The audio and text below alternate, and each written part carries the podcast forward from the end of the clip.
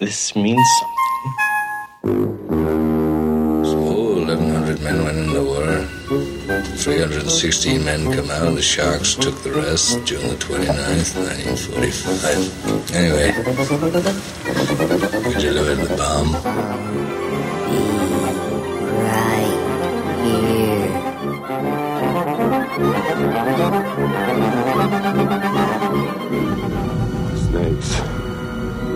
Why did it have to be snakes? Life will not be contained. Life breaks free, it expands to new territories, and it crashes through barriers painfully, maybe even dangerously. But I'm simply saying that life uh, finds a way.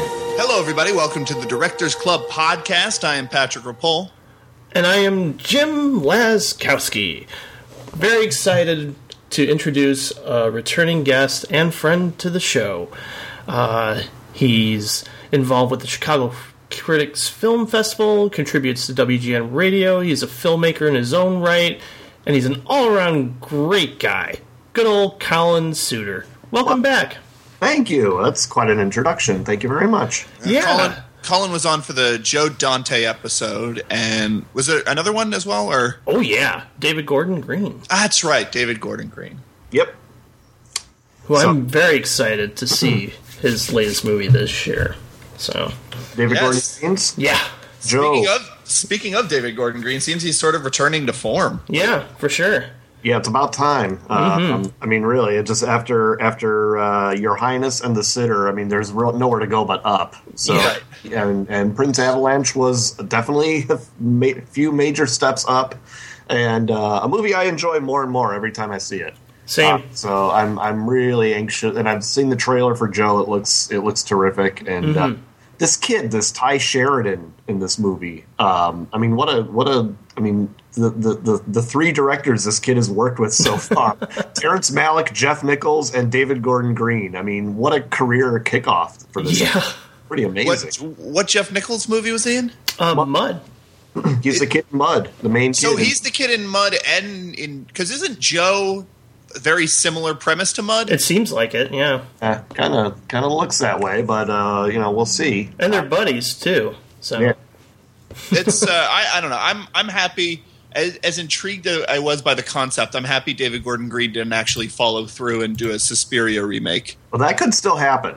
Oh, really? It's not off the table yet. No, I mean, that, you know, it's it's still something that is gestating and, and could conceivably happen. And you know, I listen. I'm I'm in this guy's corner no matter what. Uh, you know, there was that dark period there a couple of years ago, but uh, I I still have faith in the guy, and I think if anybody could pull off, uh, you know, an interesting remake of that film, uh, he's a director I think can pull it off. And you know, he's never tried horror before, but that's true. um, it, I'm very. It'd be very interesting to see what he does. I mean, if it was some like hack director doing it, yeah, I'd agree with you. But um, the fact that he's got this much vested interest in it um, makes me more intrigued by it. That's that's a very good point. I think most bad, uh, most more, I should say, most uninteresting horror movies tend to come from sort of directors for hire. Yeah, Um, and even if his specific vision he has for Suspiria is completely whatever, uh, like it, it'll at least be his specific vision. Apparently, right. It'll be it'll be an interesting little chapter in his, his in his career when you look back on it. You know, 20 years from now. Um, you know, just uh, it's it's already. I mean, the fact that you know he he will try these projects, he will try and fail. Um, you know, as he has done, uh, just makes him that much more interesting of an artist to me. So but uh, I got the impression isn't the sitter wasn't the sitter more of a for hire sort of a thing? I, pro- I don't know actually. I mean, I, I don't know the much, that much about of the backstory Yeah. uh, behind him him get, getting hired for that. But it seems to me like he he will he takes projects that he is interested in. There must have been something in the script that clicked with him. You know.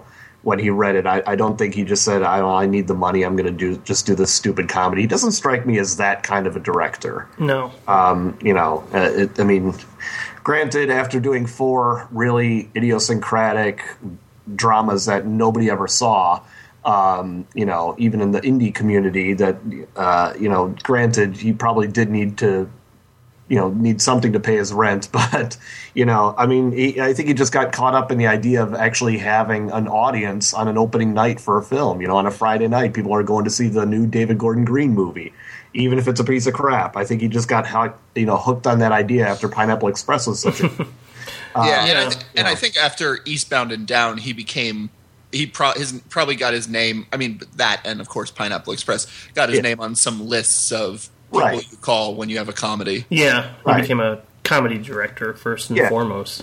Yeah, he became he, he was in Apatow's camp, and Apatow you know has a pretty uh, solid uh, success, uh, you know, a solid track record for success.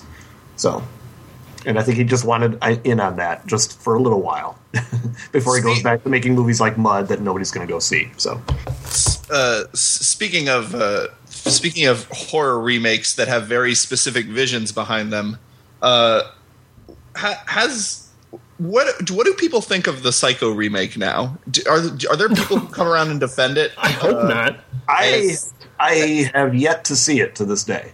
I still have not seen it. It's So it's it's sorry to bring real- that discussion to a halt, but uh, yeah, yeah, yeah. No, no. It's just that is a. I mean, that is if if there's any movie that you can defend as well, he was just doing an experiment and nothing more. right. Like I mean, that's there. There's nothing. There's like the fact that movie exists is cynical on the point of what Universal who owns Psycho or whatever studio owns Psycho. so but- it's universal. Yeah. Yeah, but uh, but his work on it is not was nothing but uh, uh, almost sort of an experimental, the, like film theory lark, uh, and I can see people uh, coming back around to it and being a little more forgiving. Uh, even though it just it there's no way I can ever appreciate uh, the the miscasting that is Vince Vaughn as Norman Bates. Yeah, or inserting images from Nine Inch Nails closer in a couple of scenes. Which I just to this day, like I remember seeing that in the theater when I saw that I was like, this isn't Natural Born Killers. Why is he doing that? It made no sense. I don't remember them being specifically from the Closer music. video. Yes, They yes, Yes, they were. Yeah, I misremembered it then. No, that, mm-hmm. that was just something I couldn't believe I was seeing. Oh well, you know, you know what remake I kind of like? I like I like War of the Worlds. You know, that's a pretty good remake. Do you know who directed that? I like your chance? segue voice. I like your segue voice, Jim. Like you cannot segue a conversation without letting everybody know that your segue's coming up with your My- segue voice. Yeah, get a little bit of a higher pitch. Yeah, maybe, maybe we could talk about uh, Steven Spielberg. Okay. So, Patrick, this is exciting because we've never done this before. Two episodes in a row Yeah, about the same director. Really, you've never done that before. Wow. Okay. No, we've done part two. We did John Carpenter and Mario Bava. They both got part two episodes, two Halloweens in a row. Mm-hmm. There was a year in between. Yeah. Oh, gotcha. Okay. We feel this is quite warranted. I'm sure this has been a director people have been hoping we'd be covering for quite some time. Finally, when are people on the internet going to be talking about Steven Spielberg? Yeah. You know, we really step up to the plate now. Enough with this Ellen Page stuff. Let's talk about Spielberg. I, uh, I, I, I, I actually, I, I think I conceived of this month more as a break, as, as just, uh, it's, it's almost just a month off because it's so easy to watch Spielberg movies. Yeah, it is. It's been great. I've been in, I've been loving watching his movies on Blu-ray too, because I haven't had that experience in a while. Did you guys go back and watch everything? I mean, I, I don't Mm. have time. I, I watched the two that you guys told me to you were going to talk about, and then I, I tried to. I, I and I, I tried to go back and watch as, as much as I could that I haven't seen in a long time, and I only had time for one other movie besides besides these two. But I know his, his work, you know. Oh, yeah. you know, grown up with it as as you guys have. Um, uh, so I don't know how how many movie how many Spielberg movies have you watched in the last couple of weeks, Jim? Um, I would say about six or seven. I Okay. think. Yeah. Did you go back and watch any of the stuff that like you just haven't seen in a while and didn't think much of, and then like you know uh, looked at it again and was like, yeah, it's actually better than I remember it. Anything like that? Um, believe it or not, and this will probably come up on the, on part two, but uh, I actually really love Saving Private Ryan. Okay. I know I know people who sort of rag on the bookends of the film and be, as as being too sentimental and uh, kind of forced, but I don't know. Everything about it worked for me uh, upon a rewatch because I hadn't watched it since I saw it in the theater. I uh, yeah. I, I, I I went back. I watched the Twilight Zone movie, nice. um, which I had never seen and was interesting. Um, by the way, in the future, I don't exactly know when, but I'm going to be doing a bonus episode with uh, previous guest Mike Flynn. Um, We're both we're both two guys who were born in 1987, and therefore there's a lot of sort of uh, films that are kind of 80s ephemera that you know you hear mentioned, um, but you don't actually see because they sort of they were big hits and then they sort of dropped out of cultural conversation, like. Uh, last, like like Cocoon, like we talked about on the last bonus episode. That was a it was a huge hit, um, and then just promptly, no one ever cared about it again. Um, and so we're going back and we're watching some sort of 80s films that we'd always heard of and never seen. Uh, like what? uh, well, so far Oh, we, we both picked out a list, and we'll, we'll reveal the list on the episode. uh, Where it was one film of every from every year of the decade. So Okay. so far, I've gone back. I watched uh, Blue Thunder, the Roy Scheider mo- Sure. uh, heli- helicopter cop movie. I Right. watched On Golden Pond, Um, had a long time. Yeah. and uh, and I watched uh, Blind Date back when uh, Bruce Oh. Willis was still a comedic actor. you poor thing. Right. Yeah, that was that was. I got one for three there. I kind of like Blue Thunder, but you know, on Golden Pond and Blind Date are just the dregs. Yee. Yeah, but uh, so it's it will be so that should be um, interesting. So that was sort of inspired by me watching Twilight Zone. The only other movie I had never seen before that I went back and caught up on was Sugarland Express, which I think is a really good movie. Yeah, I have that here from Netflix, and I, you know, it, it arrived yesterday, and I thought I was gonna have time to watch it today, but I didn't. So, I, yeah, I'm, that, that's it's always one I've enjoyed, but I haven't seen it in a long time. So, You know, Yeah. it's interesting. I was actually thinking for next year, I want to have uh, Colin on the show for a George Miller episode because I know he's quite the fan. Oh, that would be good. Yes. And then it, basically, you're going to cover all the directors from Twilight Zone, the movie, yeah. except John Landis, of Except course. for Landis, yeah. Joe, what do you Joe think- Dante. By the way, Joe Dante has is clearly the best story in Twilight Zone movie. Oh yeah, Yeah, but but Miller's is right on the heels there. Miller's is pretty great too. There's something there's something about John Lithgow as an actor that I just really don't like. So Wow. I, I can't I can't get behind. Yeah, no, it's I mean it is like it's the uh, oh what's the De Palma movie? Raising Cain. Yeah, it's like it, every movie. It feels like every movie he's in is Raising Cain, whether or not it fits. And it's just, it's not like there are some crazy actors who go crazy and over the top, and I find them entertaining. Like when Nick Cage does it sometimes, but I never find him entertaining when he does it. I mostly just find him irritating. So, and I understand that's just whatever. That's my own personal preference. Did you see? Did you see? Uh, speaking of '80s movies, uh, Buckaroo Banzai. Yes, yeah, Okay. he fits great in that. Okay. Okay. Um, because he's just uh, he's just an almost non-human crazy Lipstick. villain. Yeah. and it just it it works well. But for the most part, I don't like him, and I think his tone. I think he matches George the way George Miller shoots the remake of uh, Terror at Twenty Thousand Feet. Like I don't think he's was miscast. I just don't find it as good as the Twilight Zone episode it's based on. Yeah. Um, Yeah, with Shatner, right? yeah. yeah, like- It's weird. It's weird when you can make Shatner look like an under actor. I was just going to say. oh boy. Well, um, I don't think there's anything business-wise we have to attend to. Not that I know of, other than we put up a bonus episode that was really fun, and there'll be another one coming soon. Yep. That's great. So let's move on.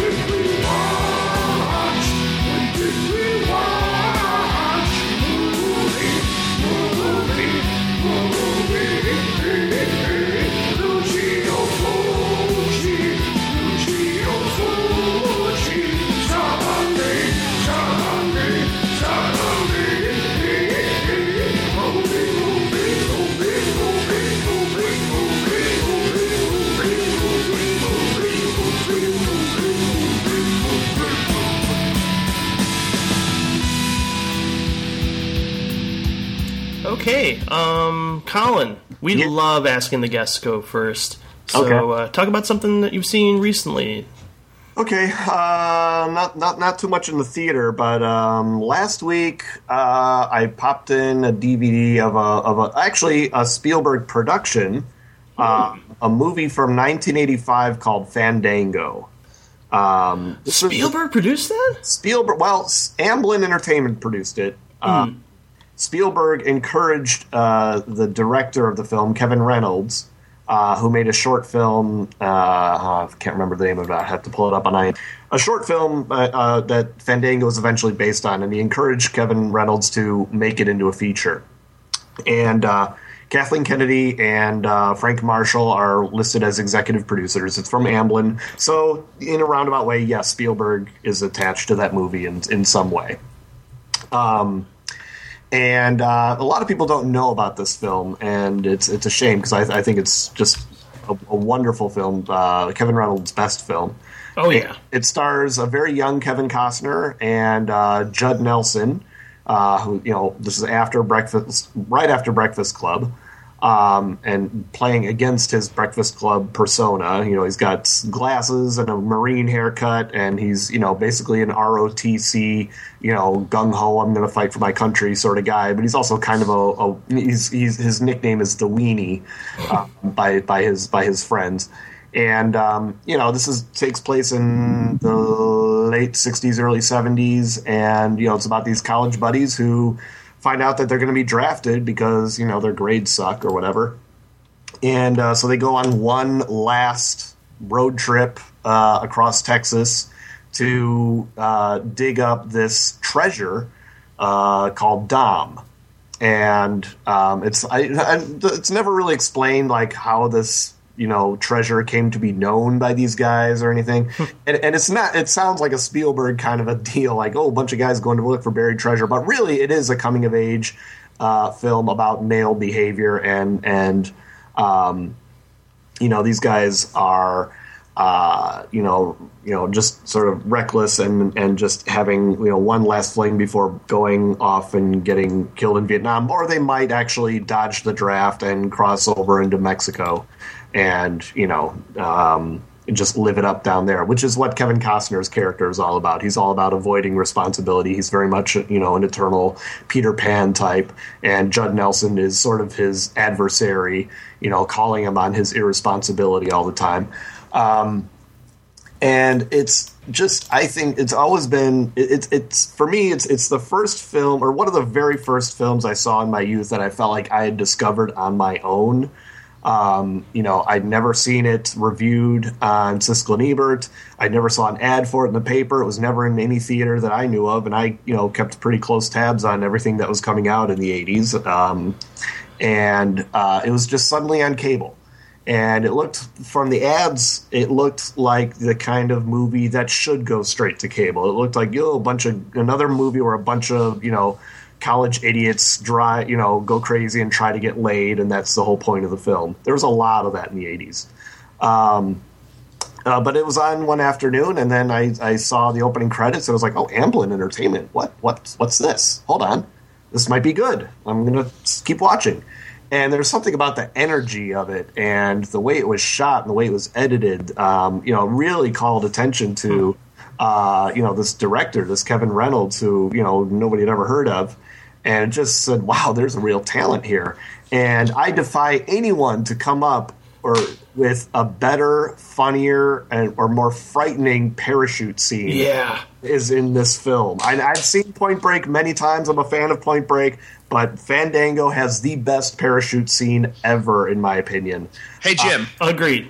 Jim, what's that movie where Judd Nelson jumps out of an airplane without a parachute?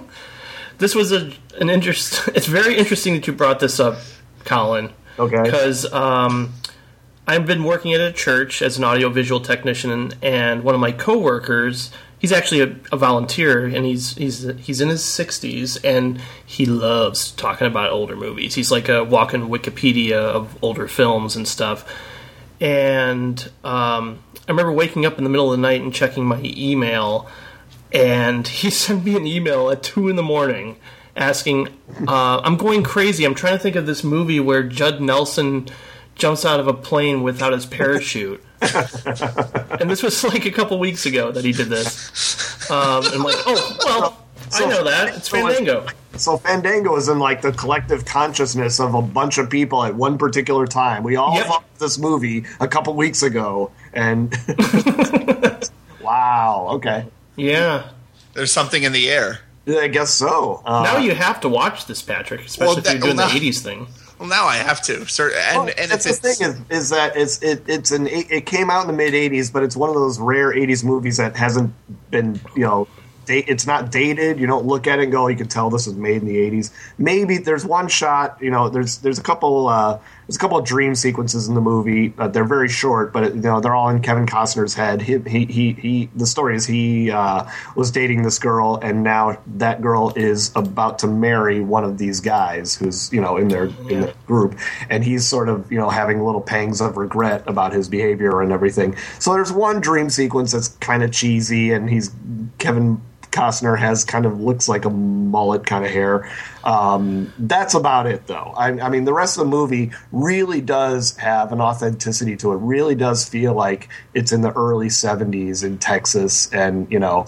Um, it just it, it, you really feel like you are back in that time and the soundtrack is beautiful um, the the guy the guy who plays the uh, the parachute instructor I don't know where this guy went. This Marvin J. McIntyre is the name of the actor. This was his first film, and it's a hilarious performance. And then I guess he just started just you know doing odd jobs on television and stuff like that.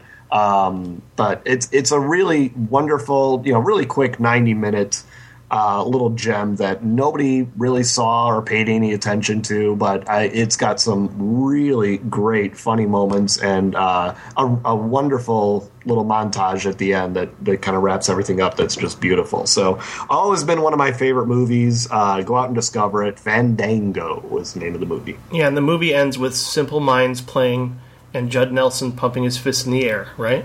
Um, the, the, the director's cut, yes. That's Oh, okay. Actually, no, it ends with one of my favorite, one of my all-time favorite songs, if I recall. "Can't Find My Way Home." yeah, yeah, yeah. That was, that was a perfect movie. use. Me, that was a movie that introduced me to that song. So, uh, you know, is that cream? yeah. Uh, close. It's it- Blind Faith. oh, Blind Faith. Okay, okay. Wait, that's not cream. No, it's Blind Faith. Eric Clapton was in Blind Faith. I think Steve Winwood and, and uh, Eric Clapton were in Blind Faith. I think Oh, It's a. Cream song in the movie, though, somewhere, isn't there? I think. Yeah, I remember Creedence is in there too. Yeah. Well, it's a it's a movie that mentions Vietnam. Yeah, of course. That's the that's the laws of movies that mention Vietnam is that Creedence has to be there somewhere. that's true. Yeah. Yeah. Excellent Um, choice. I gotta say. Yeah, I haven't seen that one in a while, and I should revisit it. What have you seen lately? Um, I wanted to talk a little bit about L.A. Story. Ooh, another. Uh, I know it kind of gets written off as like Steve Martin's Annie Hall, basically. Only it's his love letter to L.A. and stuff. But um, nothing wrong that. yeah, I, I agree. I think what he gets right is his uh, penchant to be unapologetically absurd in in a lot of ways. I mean, it's not necessarily like jerk level type humor, but there's just just these weird asides and cutaways and strange things that you know are just absurd. Yeah, the fact, the fact that she plays the tuba. yep, you know, like, what? Okay. right, right. But I, you know, watching it now, there's there's a couple of things that don't sit well, like some jokes about the weather and the traffic. I don't know. That that that stuff is really tiresome at this it- point. You think it's just dated? You think the movie's Yeah, just- I don't know. It's just like those those jokes are so obvious. There was a now. definite point in time, especially on television, where all jokes about LA, like there was just that everyone joked about LA's weather and traffic. like, I feel like late '80s, early '90s. uh, When did L, when was LA Story? That was like '88. I think it's 90. It was ninety. Okay, so it was right in there. Yeah. I think I think it's this. That was also it was also the time when, and this is definitely directly you know alluded to in the film, the joke of the uh, L.A. freeway shootings. There was a lot of people Oh shooting yeah. each other at that time. I remember that was a big news story at the time, and so that kind of dates the movie when they joke about that. I mean, it's a, it's a pretty funny joke, but you have to know like there actually was that sort of thing actually did go on um, at that time, and uh, and that's what the movie's referencing. Mm-hmm. Um, but I, I still think there's some. I mean, there's still some really funny moments in that movie. I, I can Oh, still yeah. watch it and have a great time, even even though I know like it's it's sort of a pro. It is a product of its time, and it would be totally. It would be a totally different movie today. I mean, the jokes would be totally different. Um, and I don't think. And as somebody who doesn't live in LA, you don't have to really live in LA to get all the jokes. And I'm sorry, am I stealing your thunder here? You're Oh, no, no, no. it's your thing. I'm.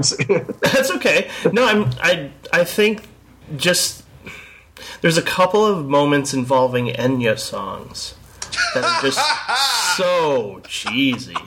I was like, okay, is he? Is this supposed to be a satire all of a sudden on romantic comedy montages? I don't know. I remember at the time being pretty taken by that. Actually, I, you know, probably today I probably wouldn't be, but I remember at the time I had no idea when you was. You know, it was just Yeah. It was before she was a punchline. I mean, it uh, has a fantastical quality to the movie in general. Yeah, So, but I mean, I still love it. I really do. I just think there's just like a couple of things that keep it from being, you know, a four star masterpiece. Because when I when I first saw it, like Steve Martin was my favorite comedic actor ever. Like him and Bill Murray were my guys when I was younger and I saw this for the first time. Um, so I mean, back then I obviously wasn't looking at it with a critical eye. I just enjoyed his sense of humor and his unabashed romanticism. And you know, it's kind of cool that he cast his you know now ex-wife as as the love interest. Um, I believe they met on the set of All of Me. You think Yeah. that's you, th- you think it's cool? Yeah, it's Isn't cool. that isn't that like one of the annoying things that people do?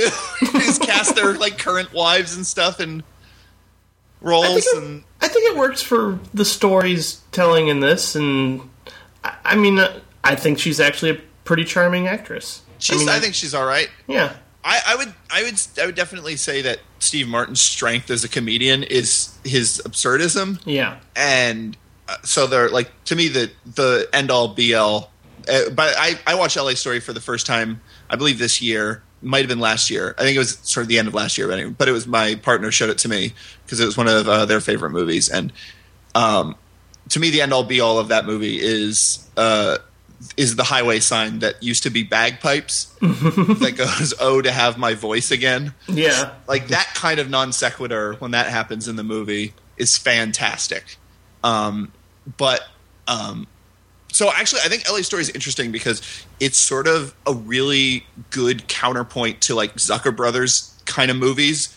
Um, it, and I mean, it's a good illustration of like what makes those movies so successful, which is those movies only care about ramming as many jokes into the screen as possible, um, as fast as they can make them, as silly as they can make them. Like just joke, joke, joke, joke, joke, joke, joke. And so even when jokes don't hit, um, they're sort of like they're just sort of part of the atmosphere. like they just Yeah. kind of they kind of pleasantly evaporate. Because I mean, I love Naked Gun, I love Airplane, but both those movies are full of really dumb, broad jokes that are just like great if you're five years old.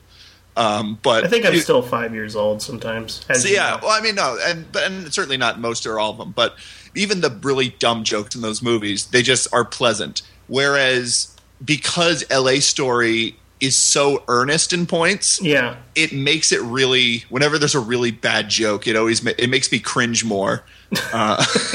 Because yeah, like that that dream sequence with Enya and that and and just in general, his uh, like I don't I don't buy his love of LA the way I would buy say Woody Allen's love of New York or whatever. Like it doesn't it doesn't feel uh, the same way. He doesn't shoot LA like it's beautiful. He doesn't like you know what I mean. Like you know, like New York, like the way Woody Allen shoots New York is he'll film conversations from across the street, so you get to see all the buildings and all the people, and and he will film Manhattan and make it look like you know, and make everyone just playing. You know, they'll just be in the background, and the foreground will be like the the bridge and just all these beautiful landmarks and stuff like that. Whereas L.A. Story, it doesn't it doesn't really get that point across. It's just sort of here's an enchanting tale, and it happens to be in L.A. So isn't L.A. great? And yeah, yeah. I, I I disagree with that. I think I think well, first of all, let's be clear. Steve Martin didn't direct this film; he only wrote it and starred. no, that's that's Right. true. That's true. Mick Mick Jackson is the guy who directed it, um, and you know, uh,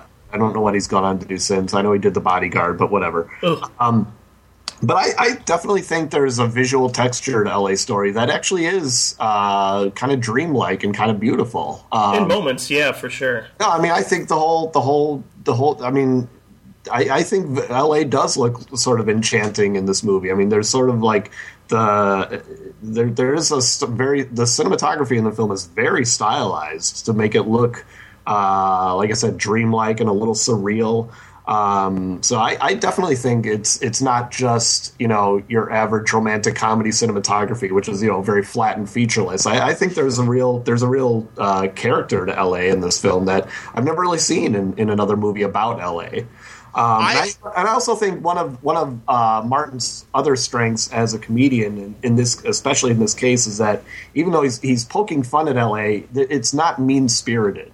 You know, that, Yeah. that's, that's that's his that's been his sort of uh, his strength as a comedian altogether. Is you know he, he he's not uh, you know trying to you know go for the jugular or anything like that, or trying to tear people down or take them down a notch. He's you know he he's he's uh, you know just kind of having fun without really you know trying to um, take the fun out of everybody's life. You know, He's goofy and kind of self-deprecating. yeah, there's definitely that. Yeah. I, I uh, 100% agree with you that LA looks, you know, that the movie's very dreamy and very stylized and that it's not shot like a standard romantic comedy. But I tend to see that more as a function of the tone and the sort of surreal humor of the movie than about the city as a place. Um, I, I, I don't, I don't, I, I, I, I see it more just as it's a, it's a dreamy movie. Like it just has a weird dream logic to it. I don't see it Yeah. as it's a dreamy movie because LA is a dream to live in. And honestly, I feel like his sort of nice, his sort of niceness is probably why a lot of the satire doesn't really work for me in LA Story because it feels a little toothless. like a lot of like when I think of all the you know like really great satire, it tends to be very biting. Um, whereas Steve Martin's just sort of joshing around, and a lot of the jokes in this movie feel like things that he thought of while he was driving home from a party or something. like like a lot of jokes are, oh, that's that'd be a fun response if if someone says says something about this again, then I can do that. You're like a lot of it just feels like sort of uh, it feel it it feels like uh, specifically it's his version of LA, which is when you're very, very rich and you work in Hollywood, um, which is to me, it's a different than sort of uh, Woody Allen's. Though obviously all Woody Allen's movies are about very rich people, but it's um, I don't know, like it's it's, It's, just a limited just point of view, is what you're saying. yeah, it feels kind of limited and it feels kind of insular and it feels like I mean Steve Yeah. Martin didn't grow up in LA. Steve Martin, you know, you know Steve Steve Martin started doing comedy I believe in in San Francisco, not LA. Like it doesn't it doesn't feel like this is uh, where he lived like this is super like he loves LA so much. It feels it more feels like that the sort of pleasant naturedness about it is just because it's kind of just a pleasant fun movie Yeah, as as opposed to a, coming from a genuine place of love. but it doesn't have the cynicism of something like The Player. I mean, obviously, that's more pointed satire about Hollywood. But it also doesn't. I would I also say it doesn't have the romanticism of Manhattan. Like it doesn't have to be. Yeah. I'm not. I'm not saying it has to be cynical. I'm just saying that if you're going to do a satire, uh, generally I prefer it to be more biting than to be sort of just light light dusting. There's, satire. there's a moment involving um, an art museum painting that totally sums up about how I feel about uh, you know pretentiousness of art critiquing, and I think that's very pointed satire. That's also you know kind of absurd, not necessarily like in the uh, you know the other ways that the movie presents, like. Uh, the moment where he's like, "What's that clinging sound?" Oh, those are just my testicles. You know, like, but that moment where he's looking at the painting and just seeing all these things that aren't at all there. It's just a red painting, you know, on the canvas. It, it's it's funny to see now because he's like, uh, you know, kind of an art collector, and I feel like in that moment he's making fun of pretentiousness and himself. Well, no, that's. I mean, there was always a level of self-deprecation to Steve Martin's humor. Like, Yeah. Steve Martin majored in philosophy in, in college. Like, his his humor is the smartest dumb comedy you could ever imagine. like, that's what his stand-up comedy is, and that to that. And I do. I. I mean, I do want to say I like L.A. Story. Uh, I think it's a real. I do think it's a really funny and fun and pleasant movie.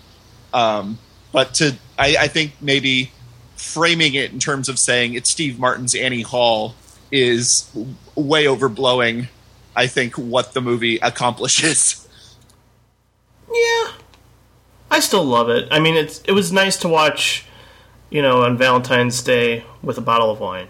Yeah, and you know it's again there are things that may be dated a little bit and some of the jokes aren't they don't hold up but uh, i i think it's just a nice you know blend of the things i love about steve martin yeah. And- and Sarah Jessica Parker's great in it. yeah who knew You don't say that very often. nope she's Yep. sort of the first I, I mean this can be argued to death about oh we can go all the way back to uh, Diane Keaton or Shirley MacLaine but man does she play a manic pixie dream girl in that in I, LA I, I feel like that is almost her. her I think I. I don't know. I, I I feel like that is satir, satirizing rom coms. There, her character Yeah. in L.A. Story. I don't Yeah. think Yeah, she. but- But but the the what what I mean, there weren't a lot of '80s rom com that rom coms you know at that time that it's referencing. You know, I don't think. Um, you know, I, I, I, I don't, I can't, I'm trying to think of like an 80s rom com that had that kind of a character because, you know, if, it, if, it's, it's, if it's satirizing and referencing that, which movies are we talking about here? you know what I mean? Yeah, Uh, I don't know if. Hmm, that's a good point. Uh, Maybe just I mean, satirizing it's, it's the a long, idea. It's a it. long time trope. It's you can go. I mean, it's not '80s specific. I mean, yeah. Jim mentioned Shirley MacLaine in The Apartment. He mentioned Diane Keaton in Annie Hall. You can go back and talk about Claudette Colbert in It Happened One Night. The idea of a of a of a fantastically fun woman who turns a man's life upside down and fixes all of his problems with her whimsy. That's that's that's. It isn't a. It wasn't. It's not something that was invented recently. No, I no, I, I, I, I understand that. I just I, I it's because L.A. moment. I mean, L.A. Story is such a is uh, a movie that's sort of in the moment, you know, in its moment. Yeah. Uh, of sat, you know, and I and I really, I honestly don't think satire is the point of, of L.A. Story at all. I, I don't think satire is the is the game here uh, that that Steve Martin is after. I, I think it's I think it is a I think it is a love letter to L.A. Uh, in all of its flaws and all of its absurdities, and I, I, I do think I do find it genuine. Um, I, I don't think he's he's trying to you know um, use humor to make a serious point about all the things about LA that are horrible or, or ridiculous or pretentious. I, I think he's he's in love with all of it. Um, I, I, I don't get the sense that he's he's he's out for blood or, or, or anything like that in this in this film. I you know I, I do think it is I it's not his Annie Hall, but I do think it is his Manhattan in terms of you know centering this this love story in this city and you know it's uh, and I I don't know I I I think you know Steve Martin. Uh, well, I've made my point. Steve Martin, Steve Martin lo- yeah, I'm, gonna, I'm just going to be talking in circles. So, yeah, Yeah, no, I, I can I can respect that. I, Me too. I, I think it has multiple aims. I, I would say I think satire is one of them, but I agree that it's not all about. It's not Right. all about attacking this city. It's not all about pointing out all the flaws of society in 1990 in LA. It's but it's. I think there's a fair amount of the film and the humor of the film does come from that place, and I think that that humor doesn't work to me as well as the absurdism of him roller skating through a museum and that being like his fetish. like. What have you seen, Patrick? Uh, I watched The Furies. Uh, have either of you seen The Furies? It's a, a western from 1950. I have not. It's the first Anthony Mann film I've ever seen. Um, he directed Winchester 73, uh, Raw Deal, uh, several uh, westerns and noir films in the 40s, 50s. Uh, Raw Deal, not the Schwarzenegger movie. I don't. I was actually curious. I don't know for sure, but it's possible that the Schwarzenegger movie is a remake. Because it because the Schwarzenegger movie is about the mafia and organized crime and sort of it it. The Schwarzenegger movie ostensibly has kind of a noirish story, but because it's a Schwarzenegger movie, it doesn't play like that. But um, I could I could see it the the original Raw Deal, that which I think came out like forty seven or something being that. But at any rate, uh, I bet that Raw Deal doesn't have a really great use of Rolling Stone Satisfaction, which is my favorite part of the Schwarzenegger Raw Deal. Is that is that guitar riff starts and then he's driving around in this fucking like Corvette or whatever, blasting guys away with a machine gun or something. that was a good moment. Um, no, The Furies is a really interesting western um, about uh, a, a woman who whose father uh, owns the biggest ranch in New Mexico. Um, he's played by uh, Walter Huston or John Huston. I think Walter Huston. A- and it's Barbara Stanwyck uh, as the, as the woman, and he's a very domineering man, and so she's sort of grown up to be a very domineering woman because the only way that she can really get his respect is to always get the best of him because he doesn't respect anyone he can walk over. So eventually, it's about her you know the the ranch that they own is called the Furies, and it's a huge, huge, huge uh, ranch. So there's a lot of people who live on it uh, who are like squatters and people, you know, uh, Mexicans who lived there before. You know, the land was sort of just taken away from them unlawfully. Um, and it's about this woman and how she wants to run it her way, and how sort of every step of the way she's thwarted by the fact that she's a woman and like people don't trust her opinion and, and she gets undermined by her father and what's what's really fascinating is it's a western but it's this kind of story. It's about you know sort of family politics and wealth and and and uh, and manners and and uh, land deals and stuff. It feels like the kind of story that'd be in like a, a victorian novel. Um, like it feels like a, a Jane Eyre uh, or a you know Pride and Prejudice sort of a, a story, but the western what the western setting does is in addition to because it's a western you know there's a lot of scenes that are really you know that are just out in beautiful open ranges and you know a lot of it the photography is beautiful it creates this really great sense of danger because um, at, all these people are wrangling to take control of the furies uh, and at any given point you get the feeling that one of them could just kill another one. Uh, and they all, and all the people, whether it's the owner of the bank who the the father took out the loan from, um, or it's the father, or it's her, you get the feeling they all have enough wealth and influence that they could just murder someone um, and take their property, and they would have enough wealth and influence to get away with it because it's against the lawless kind of Wild West. Um, so it's this really, really intriguing, uh, sort of uh, you know domestic family drama, and then there's issues of obviously of feminism. It's I'd say primarily it's sort of a really good uh, dramatization of sort of the patriarchy and feminism and stuff like that. And then also there's issues of race because uh, one of the uh, families that squats on their on the Furies is a man that she's in love with.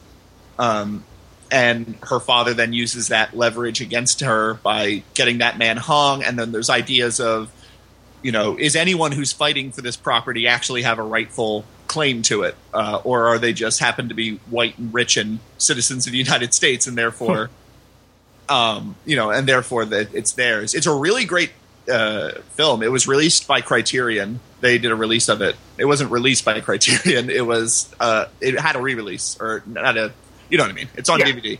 Yeah. Um, it's in the collection, and it's uh, really fast paced uh, for a, for a two hour movie. And again, I so I've I've sort of dedicated myself this year to uh, to educate myself, and we'll see how what how well I stick to it. I remember I recall a couple years ago I declared that I was going to watch as many movies about the Navy as I could, and I think I ended up watching like four. So so let's see if I stick to this. But the two sort of things I'm interested in are watching a lot more westerns um, and watching. Uh, and then the, the next one's a much smaller subgenre, which is I'm interested in horror movies that were shot on VHS. They were shot VHS. Yeah, like like movie like in the early days of video rentals when people were uh, just sort of cranking out any product to get into uh, video stores. They were shot on like a video camera. They would Right. be shot on video cameras at the time. They'd be shot on Betamax or VHS. Movies like Video Violence or I remember uh, that. Blood Cult. Uh, I, I watched both Video Violences recently. They're pretty horrible. But there's anyway, like Blood Cult was fascinating because Blood Cult, the technique, the film techniques of it. Uh, feel like a real movie. Like there's there's panning shots and there's good lighting and there's cr- like a crane shot at one point, but it's shot on a Sony Betamax. So it looks like if you and your buddies, when you were in high school, running around with your parents' camcorder making movies, like if someone gave you and your buddies twenty thousand dollars and and two months and a handful of people who were older who could act uh, but aren't necessarily actors. Um, it's th- like something like blood cult is what would uh, it would spawn out. And so it's a really captivating kind of aesthetic because all the acting is amateurish and and it looks horrible. I mean the you know the quality of the video and everything. But the way it's shot and the way it's the music is done and the sound editing and the lighting and everything are really good. Um, so it's a really strange dynamic. But yeah no i wanted to watch a lot more westerns and the furies is interesting because it's the first western i've ever seen where it's not about sort of the open range. It's not about uh, like the the sort of the defining thing of westerns is usually it's sprawled out over all sorts of locations and it's just about you know uh, the wide open west and all that. And whereas the furies is mostly takes place in their mansion on their ranch. There's a most of the scenes i would say are indoors. Um, it's mostly a family struggle. It has nothing to do with you know uh, uh, it has nothing to do with outlaws or bandits or you know the sort of things that you associate with the western genre. But be, but it's still undeniably a western because the setting is so important and because the way it's shot and because of the sort of larger than life characters.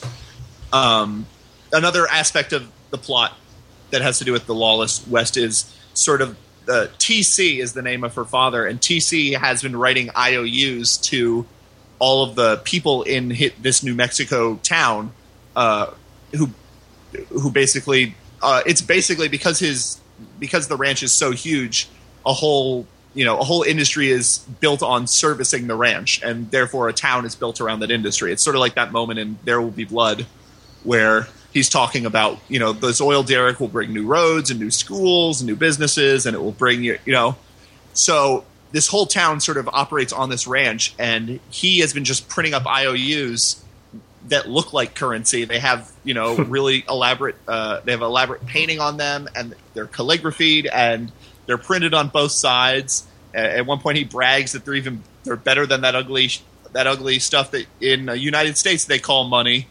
So in so in this town in New Mexico, they have an alternate form of currency. They don't use the U.S. dollars; they use the TCs. Um, and it's just this really it creates this again. It's this really fascinating kind of world that the story takes place in. Um, well, and I'm Barbara, intrigued. Barbara Stanwyck is amazing in it, um, and it's and it is because I, I I mean this might be I don't know if it's because it was a smaller movie or if it was a smaller movie because of this, but at any rate, it's a lot more like the characters are allowed to be a lot more openly lustful than you would expect in a movie from 1950.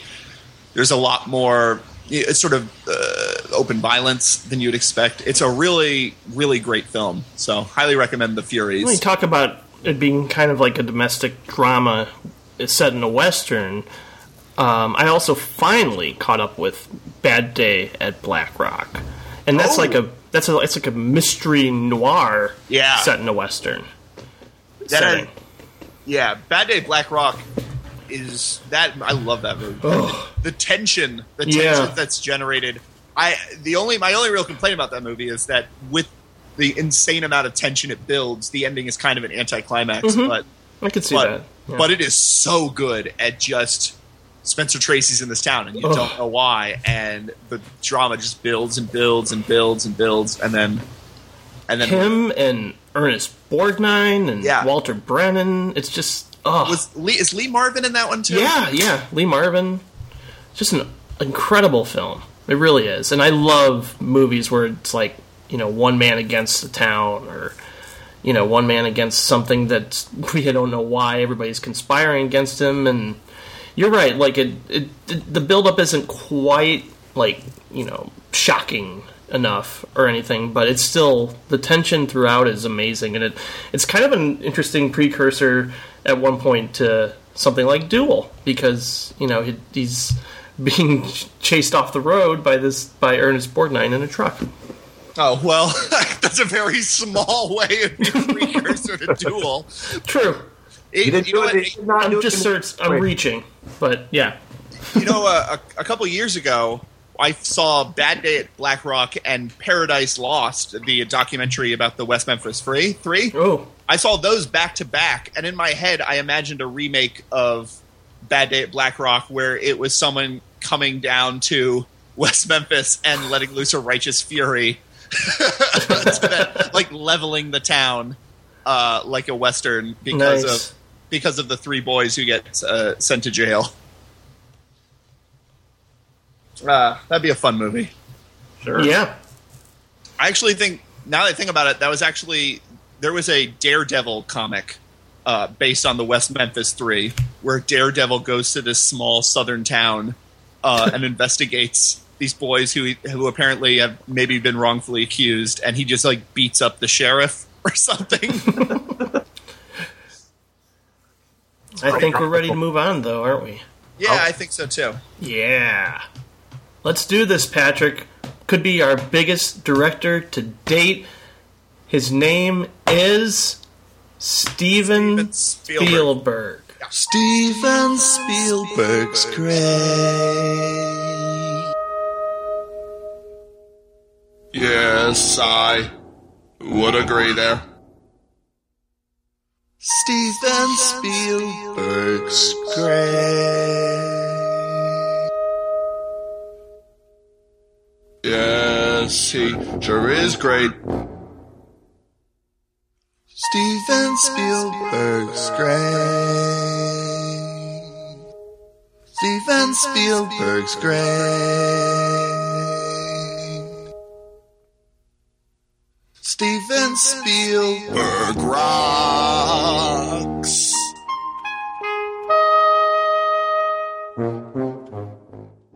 Before we started recording, um, I watched a quick YouTube clip of a 2020 interview from 1982 featuring Steven Spielberg.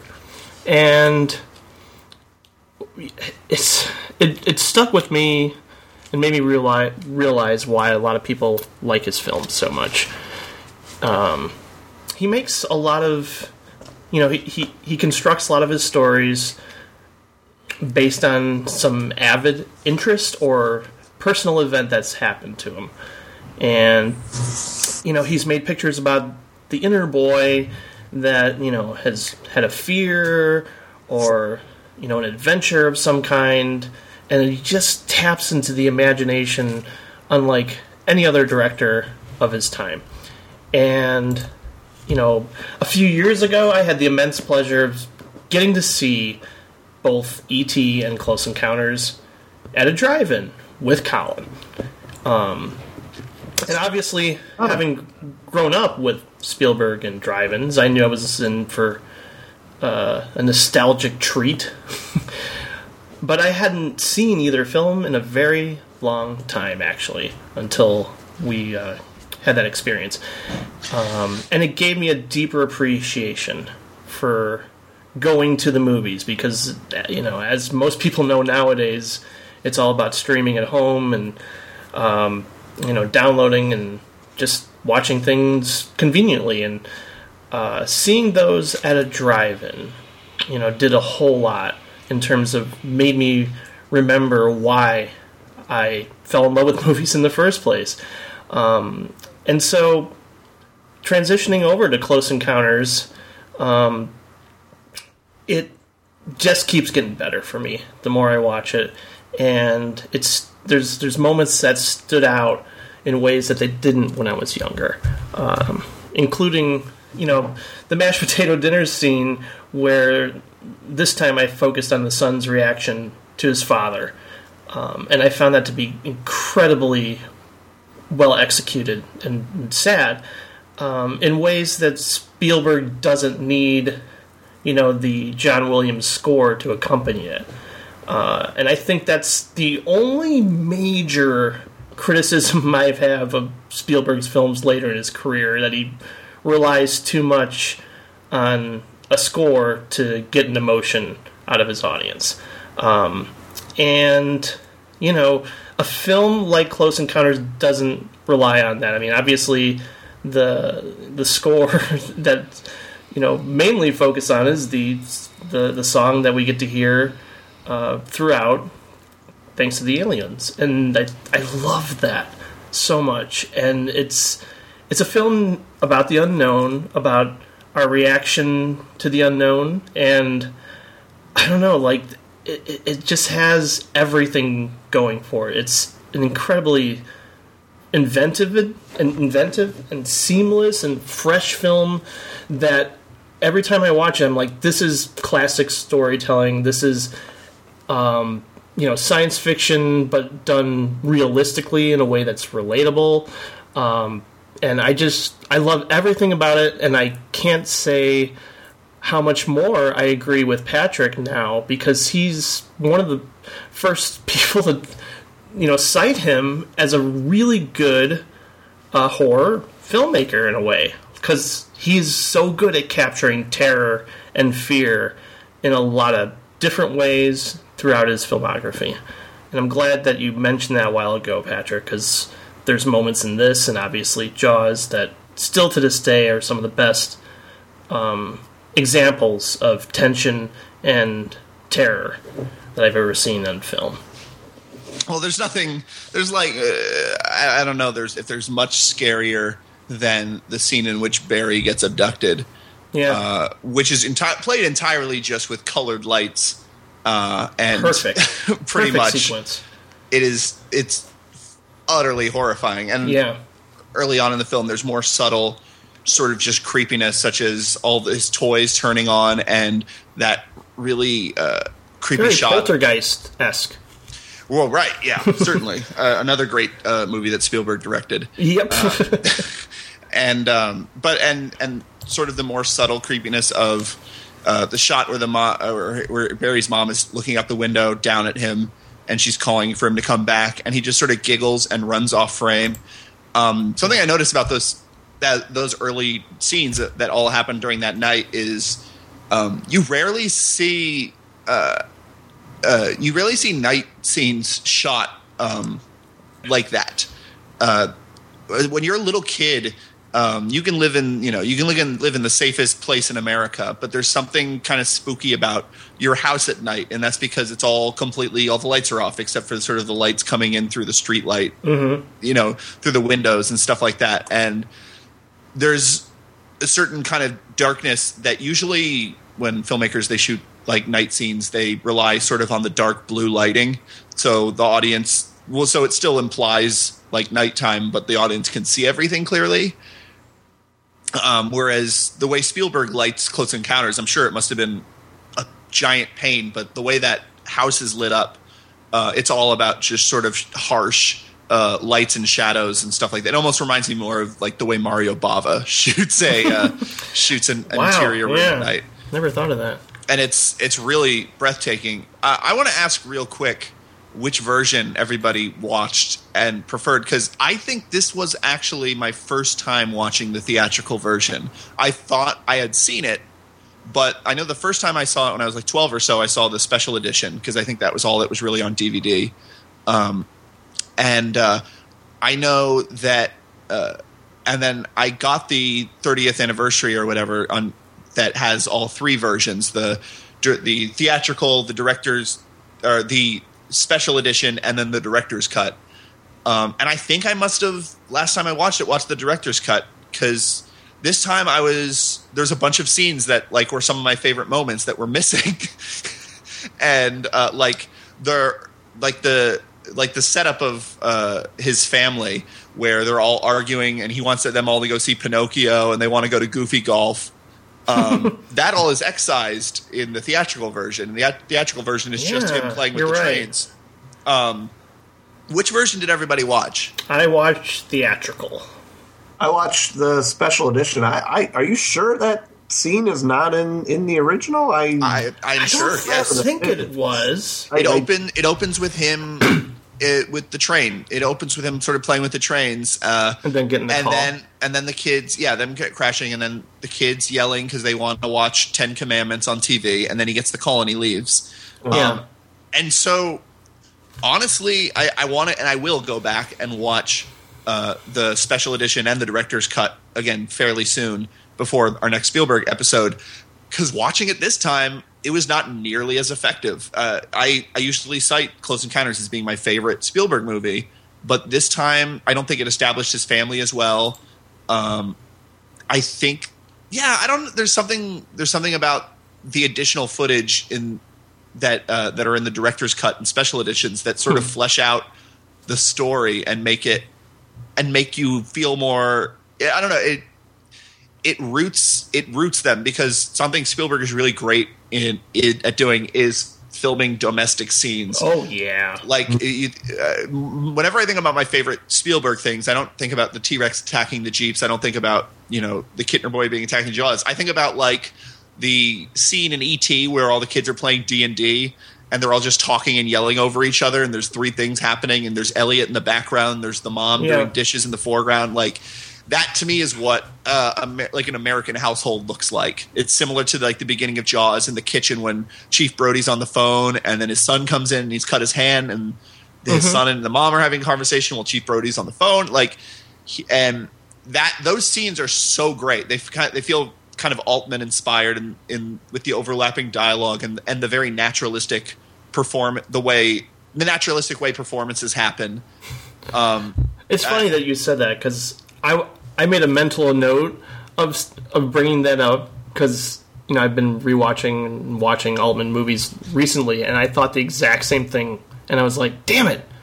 I wish I would have brought that up sooner, but that's okay. I'm glad I- you did. and it's and it doesn't add anything to the story. It's not like finding out yeah. that his kids don't want to see Pinocchio and he does, or that you know, or I mean, it, it does it establishes a little better the the disconnect that already exists between him and his wife. But I, I understand why someone would think, you know, I understand why Spielberg would think that would have to go for the theatrical version or whatever. But I think it does such a good job of just rooting that the film in that emotion and that realism. So when the more fantastical things do happen, they have that baseline.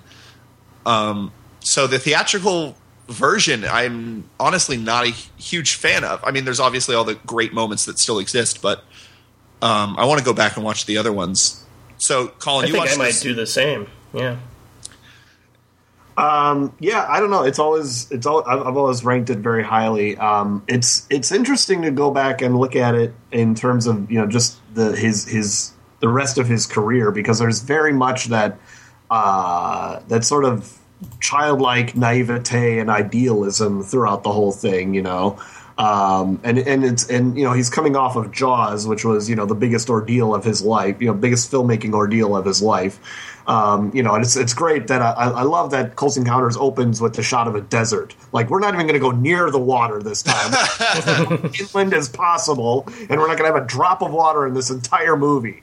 Uh, and uh, but I, you know, it's, and it's the second time he's working with Richard Dreyfuss, and he's always thought of you know Richard Dreyfuss as being like his surrogate. You know, um, you know he he's sort of Spielberg's you know uh, everyman and uh, you know mouthpiece or whatever you want to call it.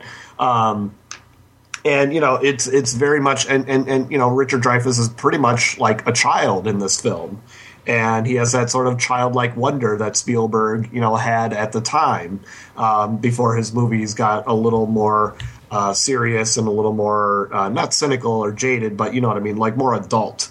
Um, and it's it's it's uh, you know and, and it's it's an interesting thing to look at this film in terms of um, you know when it came out. It was you know late seventies, and you know we could just like you know it came out I think six months after Star Wars, and uh, you know him and George Lucas were sort of saying, you know, you know, sort of not thumbing their nose, but you know, taking taking movies back to a, a sort of innocence that they hadn't seen uh, throughout the whole decade. Mhm. Now, The '70s is a very, obviously, a very uh, uh, important decade in terms of the history of film, um, but it's also one of the most depressing. And uh, growing, you know, if you were, you know, growing up watching movies in the '70s, I'm sure by the time you get to the late '70s, you're just like, oh, can we go ahead? Can we just have fun again? You know, I'm just like, man, all this, you know. Talk about Nixon and the Watergate, and you know, uh, you know, Vietnam, and you know, the Weather Underground, and you know, all these you know horrible things. You know, the country has just never been more cynical about its government or its leaders or anything. There's like no heroes to believe in anymore.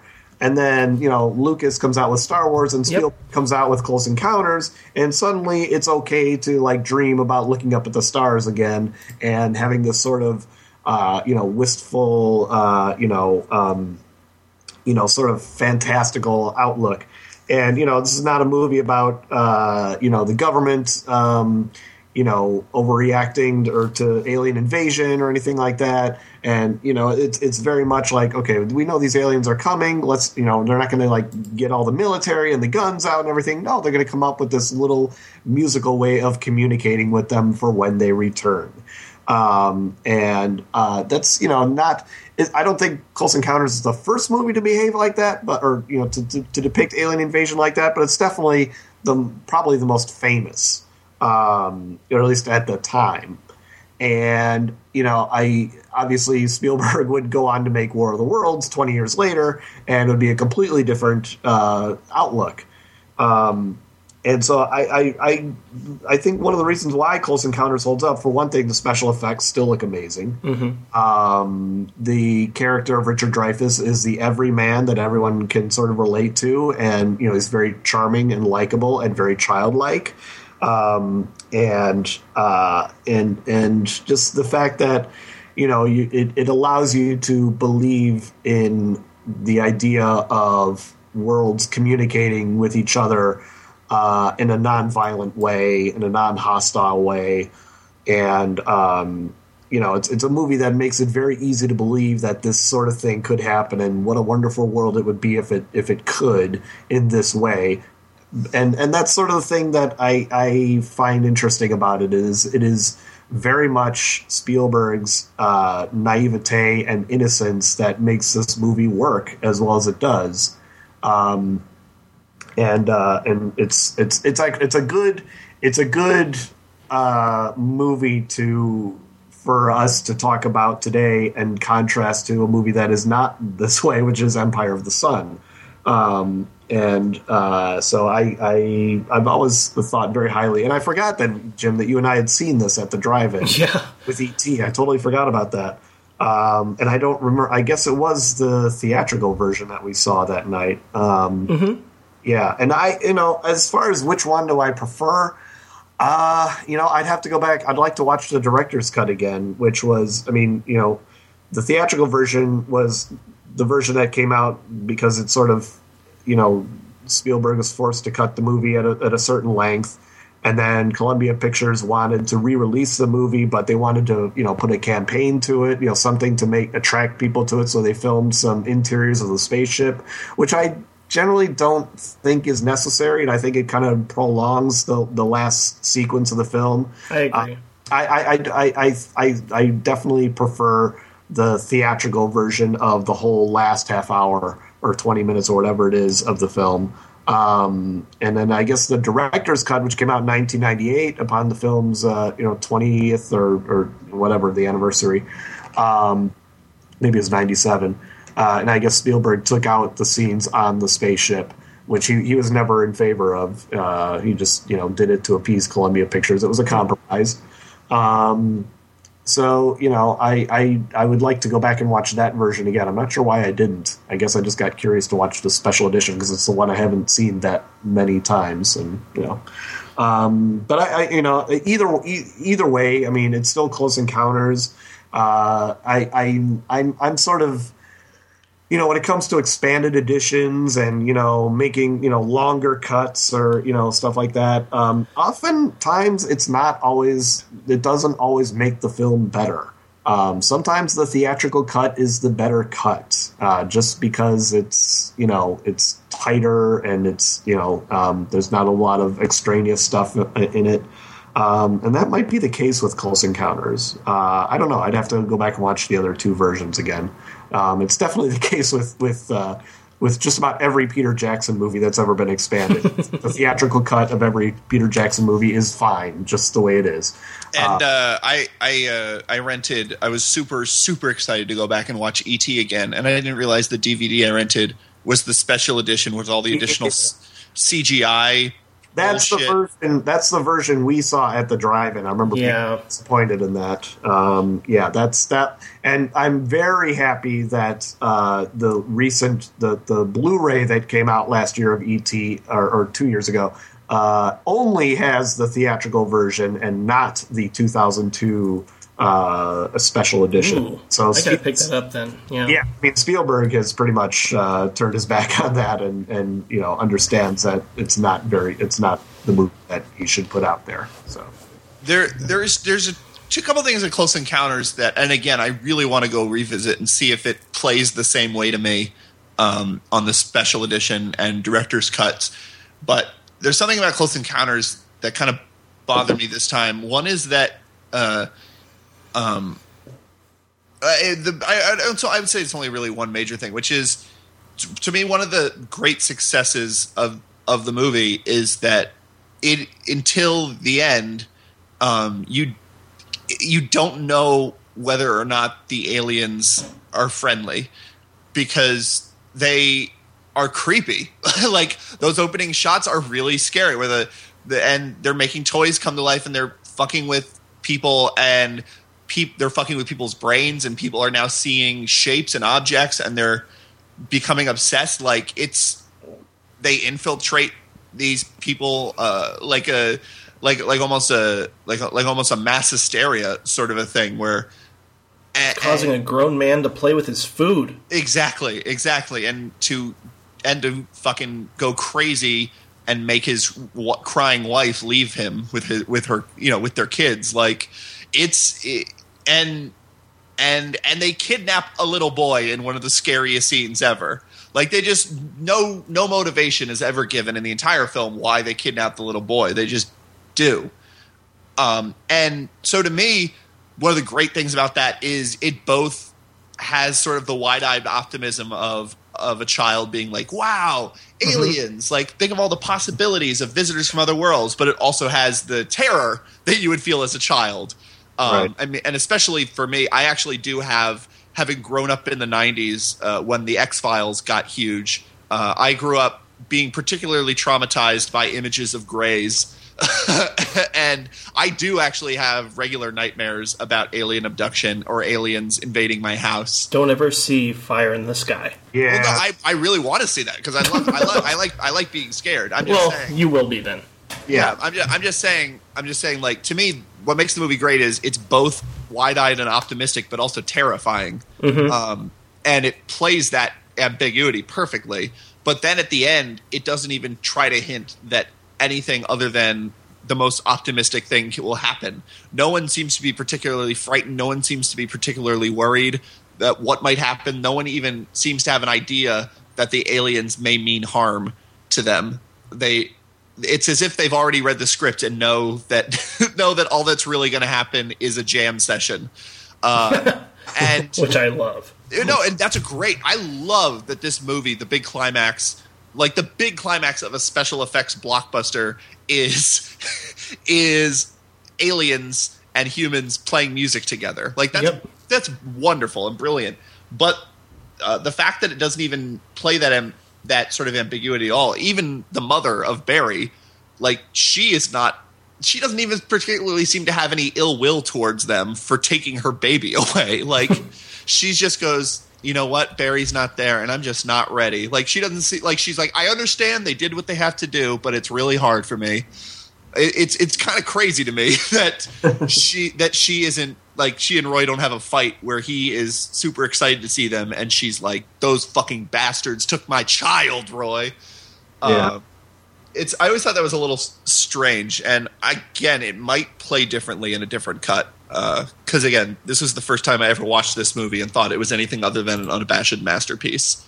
Well, that's that also. I mean, that's also Spielberg's writing at the time. I mean, he wasn't married, didn't have kids at the time, and you know, he's always said like he would if he made Close Encounters today, Roy would not get on the ship. Yeah, That's who, but that's who he was at the time. Like he wouldn't get you know abandon his family to hang out with some aliens, but at the time it was like, yeah, get me on the get me on that spaceship, and that that'd be so cool. So yeah, I, I it's it's definitely that's definitely Spielberg's uh, you know personality and and, and, and and psyche that's you know at, at the at the root of of that sort of behavior in Melinda Dillon's character. I think. yeah, that makes sense. Uh, it definitely. I mean, J- Jim, do you have anything else to add? Because we're talking about Spielberg. Wait, did Spielberg write Empire of the Sun?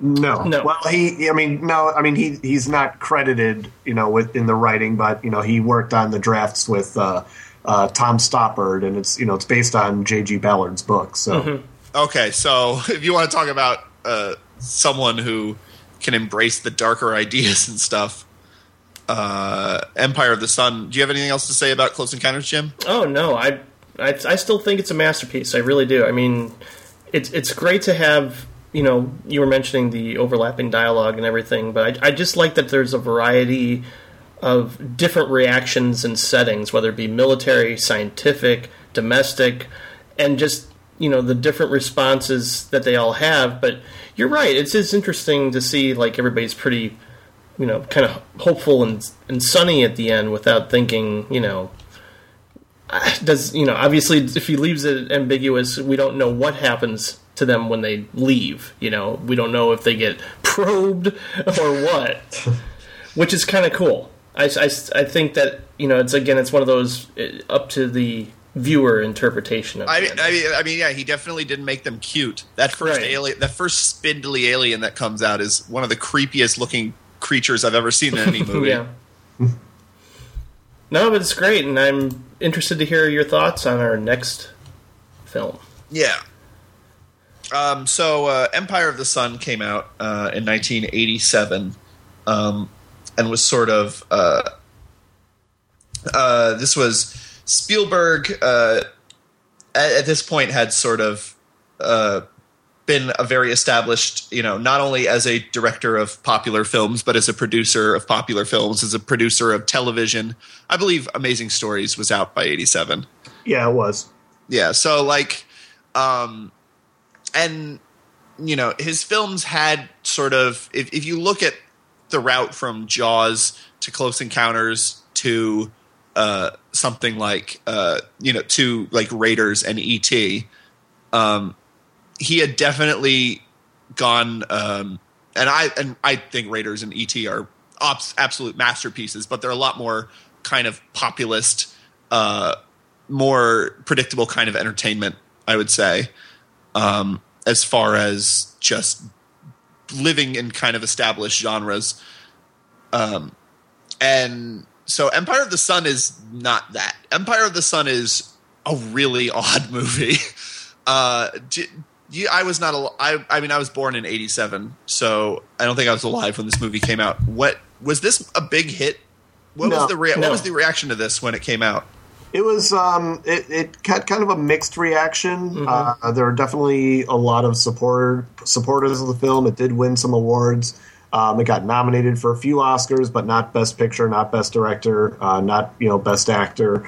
Um, uh, you know, and it you know won a lot of critical awards, but overall, it, were, it was just kind of you know audiences didn't flock to it and um, you know it's I, I think Warner I, I think it may have just maybe broke even a little bit at the box office, but definitely was not one of Spielberg's biggest hits at all. So because it's a very challenging movie. It starts off with a main character who's a dick first and foremost. Yep. Uh, Christian Bale in this film at the beginning um, is just a very entitled, wealthy asshole, um, and then he's put through the wringer uh, in so many ways. Um, but what's interesting about the movie is it is about white people sort of in this other nation in as you know it being sort of caught in the middle of a conflict that um, for, until later like they never even mention you don't find out what point in the movie Pearl Harbor even happens um, you know it's mostly them being the the implication is them being caught up in a conflict. That's nothing to do with them. It doesn't but it doesn't shy away from the fact that these are like rich white people who you know who are entitled and who and, and who might be jerks and, and assholes and maybe not deserve all your sympathy. There's it, it doesn't um like it, it doesn't let them completely off the hook just because they go th- get put through the wringer. And i find that really interesting. There i, I think my favorite shot uh, of the movie and probably what i would say is like it's to me it's like the shot that sort of defines how the movie operates is there is when uh, when Christian Bale and his parents are being driven to the party, uh, and they're being driven through Shanghai for the first time, and you see it, the and you see Christian Bale looking out the window. You see things from his perspective, and they're all very. It's all a very familiar kind of shot, which is it's the well captured, well framed vignettes of a market bazaar and fireworks and all these kinds of cool, exciting things. Um, and it looks like the way it's shot, it looks like an Indiana Jones movie where it's just it feels like a back lot. It doesn't feel like a location, um, and it feels you know, and it, it feels more fun and adventurous. And then uh, a man with you know carrying dead chicken carcasses slams into the window, and you, there's that blood stain on the window. And then Christian Bale sees an orphan uh, begging and then getting beaten by a cop. And then it switches to his father's perspective and the camera pulls back and you see just the massive amount of poor uh, poor and slums and and chaos going on. Uh, and it suddenly it's less fun and it's more terrifying. Um, and the way the movie operates it kind of goes back and forth between uh, the, this, these truly harrowing events as being exciting and being entertainment and being terrifying and having a human toll and and it's not that Spielberg's trying to have his cake and eat it too. I the way I feel about this movie is like it it is about a boy who is in denial. Um, and it's a boy who when he's at his when he's at his lowest points um, he sort of retreats into his fantasies of being a pilot he retreats into Yeah. his fantasies of being a con man along with John Malkovich's amazing character um, of you know being in part of that gang. And and again once you see the prison camp uh, first shot and introduced it's him running through the prison camp and everyone's doing their own little things. And there's all these little vignettes and it's cute and it's really funny. And it's uh, it's kind of an enchanting version of it. And then later on when things get much more bleak uh, it's not nearly as fun. And it's and it's sort of about christian bale going back and forth between sort of realizing what's happening to him and retreating from that emotionally Yeah, it's definitely about um, retreating emotionally, and to the point of like uh, you mentioned him having this penchant for you know uh, aircraft, and you know that's that's kind of something you can find throughout a lot of Spielberg's movies. Um, even his uh, Amazing Stories episode, The Mission, you know, it's again it's about uh, fighter pilots, um, fighter pilots that is, and I really do like this movie a lot. Um, the weird thing is, I remember seeing really like I I rented this and Hope and Glory pretty much back to back when I was younger. what's Yeah, hope they, and glory They came, out, they came out at the same time. Hope Yeah, and Glory was uh, John Boorman's uh, semi-autobiographical movie about him growing up as a boy during World War II Mm-hmm. in England. And uh, but it's more of a comedy. I mean, Yes. it's more of a family comedy. It's a great movie. It's one of those movies I wish would, uh, you know, still get attention today. But it's it's been kind of forgotten about. And I think even when I was younger, I was surprised, obviously being a huge Spielberg fan, that I liked Hope and Glory just a little bit more. And that's probably just because it's a little bit lighter on its feet and It's more accessible. yeah, it's more accessible. It's it, it, it it's more about the child's perspective. Um, you know, not necessarily like the tragedy of war. And here, it's you know, it's a it's a movie that's kind of at war with itself, and I don't think that's a bad thing. I, I just I'm surprised that I don't have that kind of emotional catharsis um, that I do through a, a, a, lot of Spielberg's movies, and especially his war movies. Um, but there's moments that I just go, God, it's one of some of the best moments of Spielberg's career, and I love the uh, moment where the the couple is having sex and he's spying in on them, and within seconds, like a bomb goes off, and you know it's the the sounds of you know love making is replaced by the sounds of war, um, and you know I've actually I remember reading the book and uh, becoming a fan of Ballard's writing style, and surprisingly, um, I would say Spielberg was quite faithful um, in terms of tone, in terms of how it is like a you know bumper car experience of going between um, you know the, the, death of innocence and trying to hold on to that, um, and just you know dreams of turning into a nightmare, childhood becoming instant adulthood because of the surroundings he's faced with. Um, I think Christian Bale's awesome in this movie and one of the best performances um, by a child ever, and I think that carries me throughout. And it's not, you know, um, he's you know Spielberg is not using the character as a vessel or a cipher for feelings. He's he's really interested in, in the the child's response to what's going on around him, and you know it, there's not a lot of consistency in that because of what he's going through. Um, I think the movie's pacing's a little off, uh, and overall, it's not one of my desert island Spielberg choices because again, there's so much to admire about it. There's so many moments that stand out for me. Uh, I like that you know there's moments of restraint and simple storytelling, uh, but at the same time, I'm not as emotionally involved with what's going on, and that surprises me to this day. I think uh, I there's something missing that I can't quite put my finger on, and it's probably just the overall effect of watching it. Um, I to me this is one of my desert island Spielberg films. I thought so. That's why I want you on. yeah, this one is this one had a huge effect on me when I saw it. Uh, sure. Back in 1987. I mean, I was a Spielberg fan at the time, um, and there was something about this film that just uh, struck me as being just a cut above everything else he had ever done um, at the time.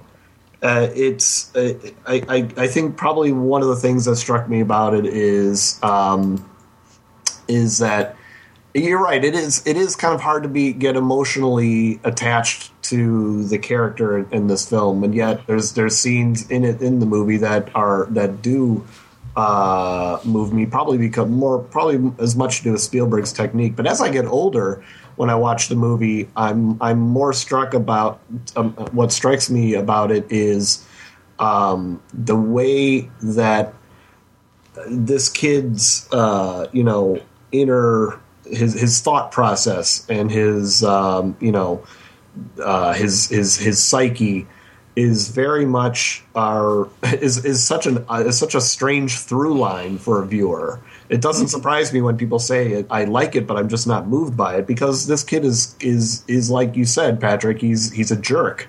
Uh, and, but the thing is, his mind is constantly working. It's constantly thinking of things that are just you know that adults have sort of stopped thinking about you know things about you know where does you know where is god and you know and what is you know if, if i can fly is is that is that you know getting as close to heaven and godliness as i'll ever get in this lifetime.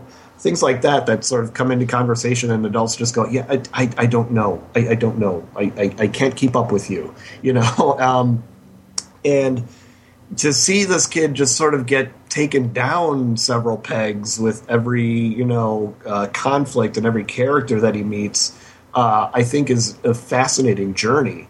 Um, just just to kind of and, and, it doesn't happen gradually. Obviously, this is a two and a half hour movie, so yeah, it's kind of slow.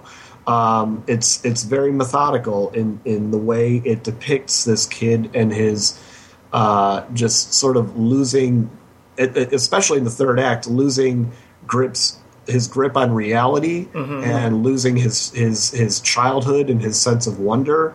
Um, and it's uh, if and and and George, John Williams' score is really the soundtrack to this kid's mind.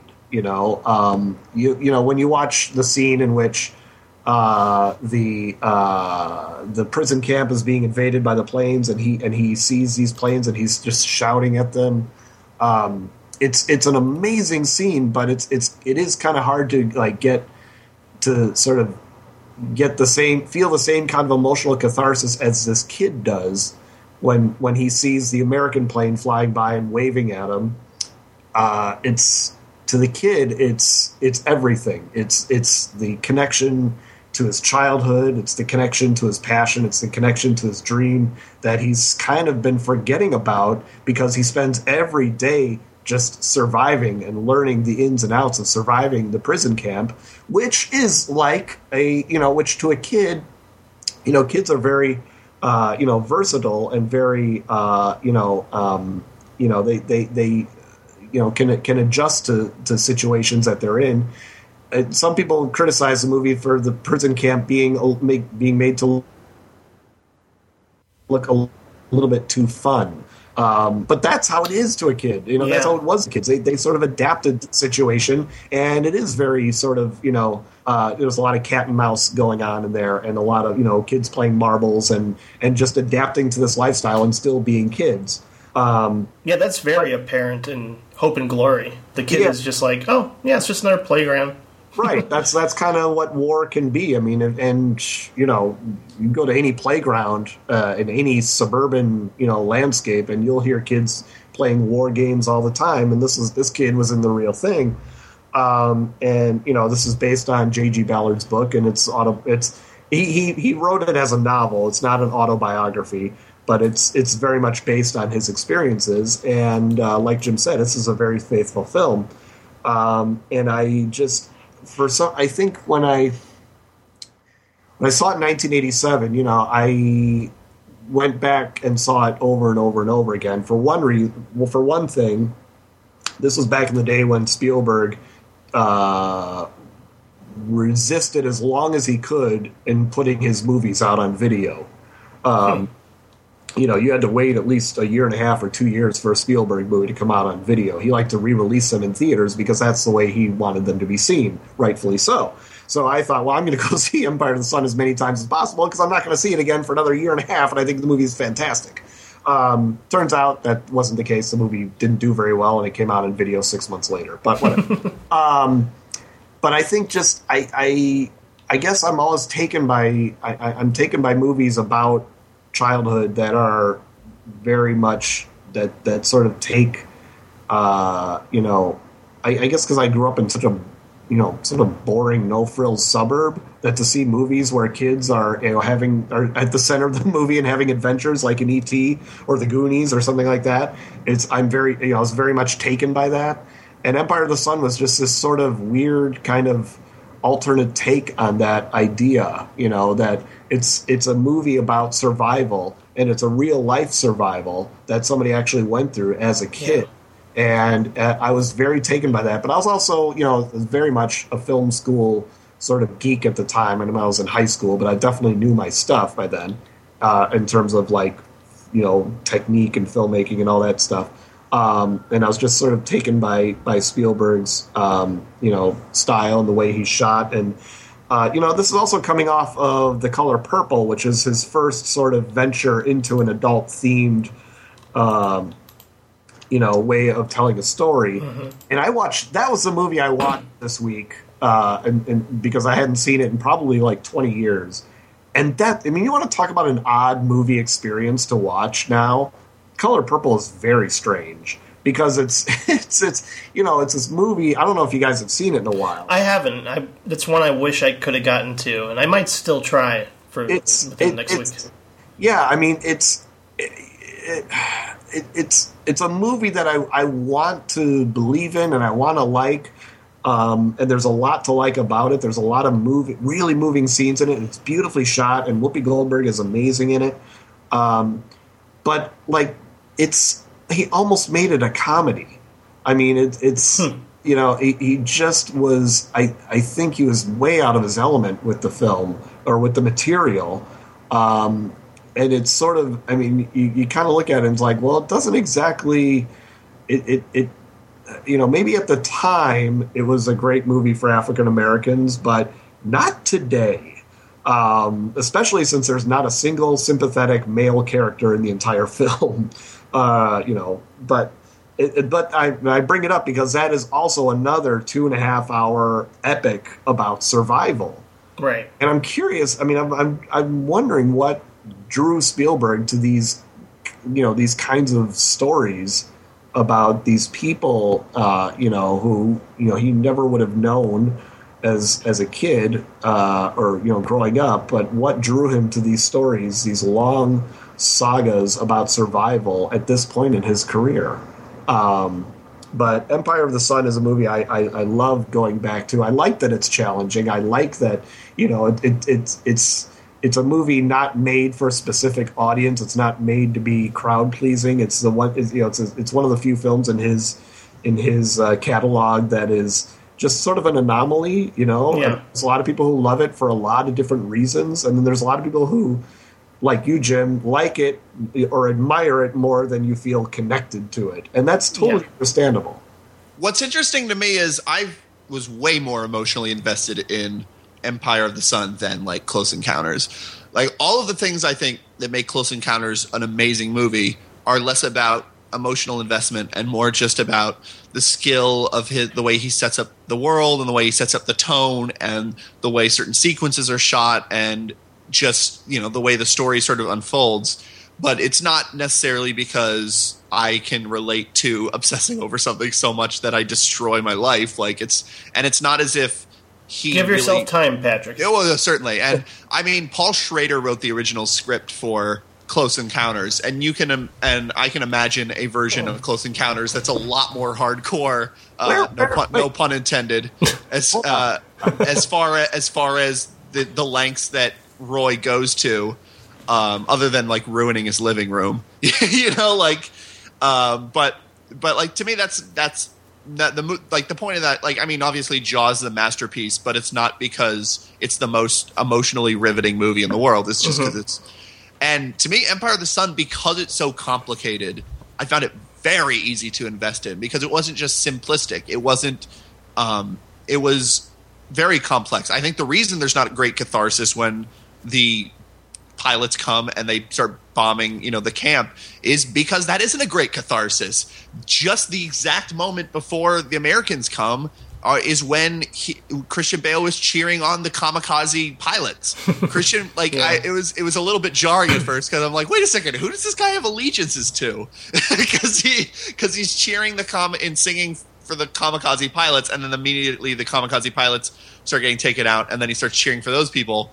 Um, and it's more that he just has, you know, he just has allegiances to pilots. But again, I think that's such an intense moment for him that he just retreats into. Because at that point, like, you know, and it's a line of dialogue, you're no longer 12. Um, at that point, he's no longer the kid he was at the beginning of the movie. He's gone through a lot and he's been through a lot and he's seen enough death and horror that he's matured. And I think that moment is just a, that's all about denial and all about freaking out about what it means for his world to be shattered yet again um, and retreating into sort of yay awesome airplanes mode um, which is why when the doctor's shaking him uh, he and saying don't think so much don't think so much that he just sort of snaps and it all comes flooding into him that he doesn't remember what his parents look like which is one of the most heartbreaking moments in that movie. Um, like so to me empire of the sun's really engrossing emotionally and it's a really it's a story i follow entirely through this character um, i think man its its main problems as far as pacing and stuff goes is Yeah.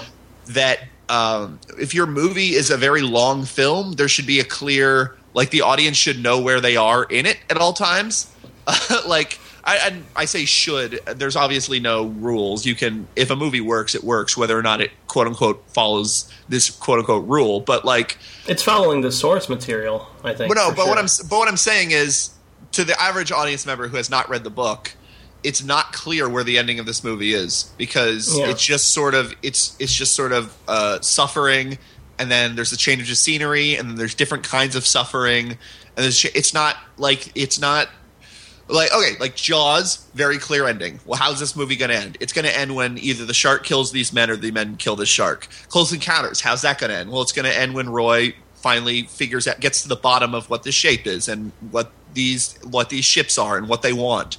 Uh, like these kinds of films, you know where they're going just by you know just because you know the story they're telling. Whereas this, like once I thought the end of the movie was going to be when the prison camp was liberated. I thought at that point, oh well, he his par- his parents died. Like that's what I thought this narrative of this film would be. And I even think the fact that his parents didn't die isn't even a cop out uh, as far as like a lot of people will complain about like the ending of War of the Worlds, where the son being alive at the end is kind of a cop out. But to me, that's one of the most heartbreaking things about the ending of Empire of the Sun is his parents are still alive, but he doesn't recognize them at first, and they don't recognize him. And Yeah. there's, there's a fucking long road ahead of them as far as being a complete family again. Yeah, and Like- dealing with PTSD and all that too. And I mean, that's why that last shot is because the f- opening shot of the movie is the coffins floating in the in the river, um, Yeah. and then and then that boat slam like slamming into the coffin, which again is a really it's a pretty uh, powerfully cynical image um, uh, for to open a Spielberg movie. Um, and then the last shot is his suitcase with all of his memories and everything floating in the river. And it's just sort of the life he had is now completely gone, and the life ahead is completely unknown. And to me, it's one of the few instances in which Spielberg uh, is really successful with ambiguity. Um, and that to me is why I found Empire of the Sun more engrossing than a lot of his films, at least emotionally. Even if, even if I do think it's a little long in the tooth, um, and it, it could have been edit, you know, it could have been edited down a little bit.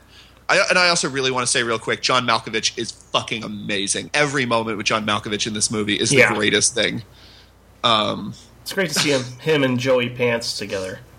and and uh, and uh, Ben Stiller. Yeah. one of his, his films. I always forget that he's in it, but he's in Right. it, uh, just a minor, There's little- minor character. But yeah, it was a little distracting at first because it feels like he's Yeah. doing a character from the Ben Stiller show, but, but but once once you sort of settle in, it's he he's not a bad actor. It's just baggage. Um, yeah, and I Like- and I really I really find the the relationship between Jim and Basie uh, is is definitely one of the great you know one of, one of the very interesting things about it because he you know Jim Graham gives so much trust to Basie and you know I love that you know the first the first scene with Malkovich you never see his eyes. You know Spielberg makes a point of never showing you Basie's eyes at all. Um and you know he's he's got him in sunglasses and his you know the camera angles you know adjusted so you can't really see him. And you you know he he makes that promise you know the to Jim like yeah I'm going to tell you when we're getting out of here because you know you know promise me basically because you're my friend or I'm your friend. And you know you just you just know that the, he's this kid is just being used for everything you know planning mines or planning you know looking for mines um, you know getting you know stealing soap from the the the, the emperor whatever he is. Um, and just you know I, it, it, it it's just one of the most heartbreaking things to watch this kid go through is just his disillusionment with people in general you know? Yeah. Uh, like the only the, the only person he can count on to be his friend towards the end of the movie is a kid who doesn't even speak his language you know? Uh, they just have this love they just know they both have this love of airplanes and flying. But you know when when he you know John Malkovich comes back and, and you know towards the end of the film you know Jim Graham wants nothing to do with him um, Yeah. doesn't trust a thing he says anymore. And it's just it's one of those you know one of those uh, pains of growing up that you know I guess a lot of people go through. It just you know not learning how not to trust so easily. It's it's it's it's really that is and it, it actually solves a, a problem that this movie could have had, which is him being a precocious kid, which is, is can be a very annoying trope. The the precocious kid who's very smart and whatever, but like because he's so naive and because you know that he's putting his trust in all the wrong people, um, it really makes him feel less of like a screenwriter's invention and more of a fallible Yeah. human being. And I love that it, this whole movie he pledges his allegiances to whoever. He really just wants to belong. I mean, especially once he gets separated from his parents. But even before, I mean, it opens with him singing, I believe, in Chinese. Um, he, Well, he, he- he, he, he he pledges allegiance to everybody but the British. You know, it's Right, like 'cause he goes, "Never been you know, like his, like his dad says, like you know, well, we're our our side's going to win. Come on, we're British. He's the kid's just like, well, I've never been there, but the Japanese have favorite pilots, and you Yeah. know, and he's and he's obviously fascinated by Americans. Um, you know, the Yeah, Americans that, that great moment. You're an American now. yeah. Yeah, yeah. He's like, yeah, you're an American now, Jim. Yeah, and he does that American. He does that great American. Hey, how you doing, Frank? Um, Yeah. yeah. So yeah, it's it, allegiance to everybody but his own kind. and it's and it's and it's because he's so desperate for that. Yeah. And I mean the the parts of the movie, and I love that. I love the the character of the of the boy who is basically his Japanese counterpart, and that boy's story. I like this is a very emotional movie, and I, I found it very engrossing. But the the only part I actually cried at was when his plane he was going to kamikaze and his plane wouldn't take off. Like that Yeah. is heart wrenching moment because you know that's all that boy wanted, and honestly, that's probably all that boy had left to live for at that point, Yeah. with the war being so close to at the end, and um, and then especially once you find out, you know, that the bombs were dropped, uh, and so his first reaction to seeing uh, Jim is to try to you know attack him with the sword, but quickly they re- you know recognize each other and stuff, and then of course even that Spielberg doesn't let you have that reunion too long. Like this is Spielberg in a very kind of darker uh, mode, um, but it but it maintains all the good things about Spielberg in a lighter mode. It maintains the his love of child, you know, children and their imaginations. It maintains um, his mastery of tone. I mean, one of the things that I found really breathtaking going back and watching Jaws and Indiana Jones again, um, that their imitators never get is that uh, Spielberg is the master of creating a tone in which the stakes are very high, but it's not scary, but it's more fun than anything. So like, there's tons of movies that try to be Indiana Jones, but either they're too light, like all the Mummy movies. Ugh. There's there's. I mean, I like the Mummy movies. I, I think know Brendan most people I mean, I like the first Mummy. I should say I like the first Mummy movie, and I like Scorpion King. But um, but like, but like those movies, there's no moment where you fear for Brendan Fraser's safety the way you fear for Indiana Jones' safety when he's climbing under that truck. You know, like there's no moment where uh, and, and and Indiana Jones is fluid and well because he's he's both fallible, he fucks up, he uh, he blows up that truck that he thinks Marion's in, he makes mistakes, but also he's a superhuman person who does crazy stuff and is super capable and brilliant. And Spielberg walks that tone like he Spielberg is the master of tone. He can, you know, uh, and he and he can veer walk away. And, and he just- go, I I agree. I I think the interesting thing too to wrap up Empire of the Sun is also like, you know, I I think of Spielberg's camera work as being you know uh, very liberated and speedy and uh, yet graceful, but this time it's I love his tracking shots in Empire of the Sun because they're more about observation. They're they're more about taking on the uh, perspective of of Jim looking on into the world and you know the camera gets one last good look at everything before it disappears and you know it captures just what it must be like to be in that surrounding and uh, there's just something about every time I watch a Spielberg movie and become aware of how elegant his, you know, either tracking shots or just the way he shoots an action sequence, or you know, even being Buster Keaton esque mo- in moments of uh, Raiders. I nobody films an action sequence like Spielberg. I have, I have to say, I prefer early Spielberg when his camera was so mostly stationary. That was another thing that really surprised me about Jaws is how Yeah, stationary yeah. the camera is for a lot of it, and same with Close Encounters. Same with a lot of ET. Um, And Duel. I I haven't seen I haven't I've yet to see Duel, but um, but uh, I I but I yeah I he's it's not as if his films look bad when he starts Never. to be more liberated, as you say, like with Raiders and with you know uh, Empire and later you know with like Jurassic Park, especially. Um, there's a lot more uh, full, fluid kind of movement with the camera, but I do prefer sort of the aesthetic of the earlier ones. Absolutely. Let's touch on a couple more. Uh, it's hard to pick one. uh, gosh. What's the, what's the thing about about again going back to um, the color purple is he I, I think he has more invested in his technique than he does in the story with that film. I mean, talk about a movie that is just rife with all kinds of um, you know fancy dissolves and fancy cuts, you know, to link the scenes together. You know, uh, a lot of you know um, you know the sound of one th- uh, thing happening leads into the sound of another thing happening into the next scene. Um, you know, he's very into that in the color purple. He almost Huh. goes overboard. Um, Self awareness in terms yeah, of a little bit of self awareness, and, uh, and with Empire of the Sun, he definitely pulls back on that, uh, Yeah. but in uh, several notches, and just you know, he, he he's he's not as fanciful with the camera, um, with as he as he as he was in, in as he has been in other films. And it's important, I think, also to point out, you know, the uh, the contributions of uh, uh, John Williams in all of his in all, all of his films. Uh, the only one he didn't compose music for was The Color Purple. Um, I think John Williams, I mean, contrib- you know, contribution to Empire of the Sun is is so valuable because it is it is a soundtrack, like I said, to Jim's state of mind.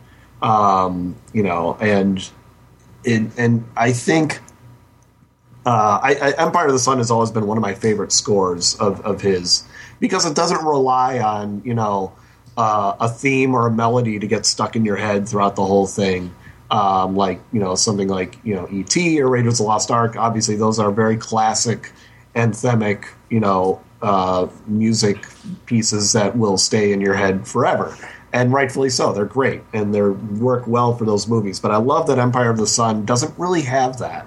Um, you know, it, it's it's uh, uh, it, it's just it's more um, it's more just kind of in the background than than usual. And I like his score for Catch Me If You Can. Oh yeah, yeah, yeah. That's a great one. Because it's not very Williams esque. Right, right. Well, my my my general distaste with film scores has been well documented on this podcast, so I will Especially when they're overbearing.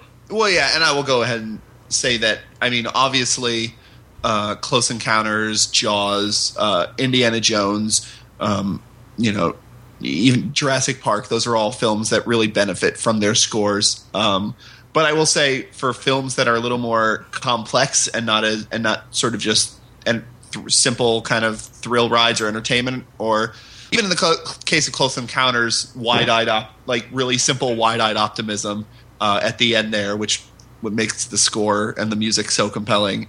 Um, it, it can be a little overbearing, so I'm not a huge fan of Empire's music. I'm not a huge fan of, honestly, a lot of what John Williams, in my mind, kind of stands for as far as and. To be fair, he's not the director of the film, so it's Spielberg's choice to lean on, as Jim said, lean on the score so much.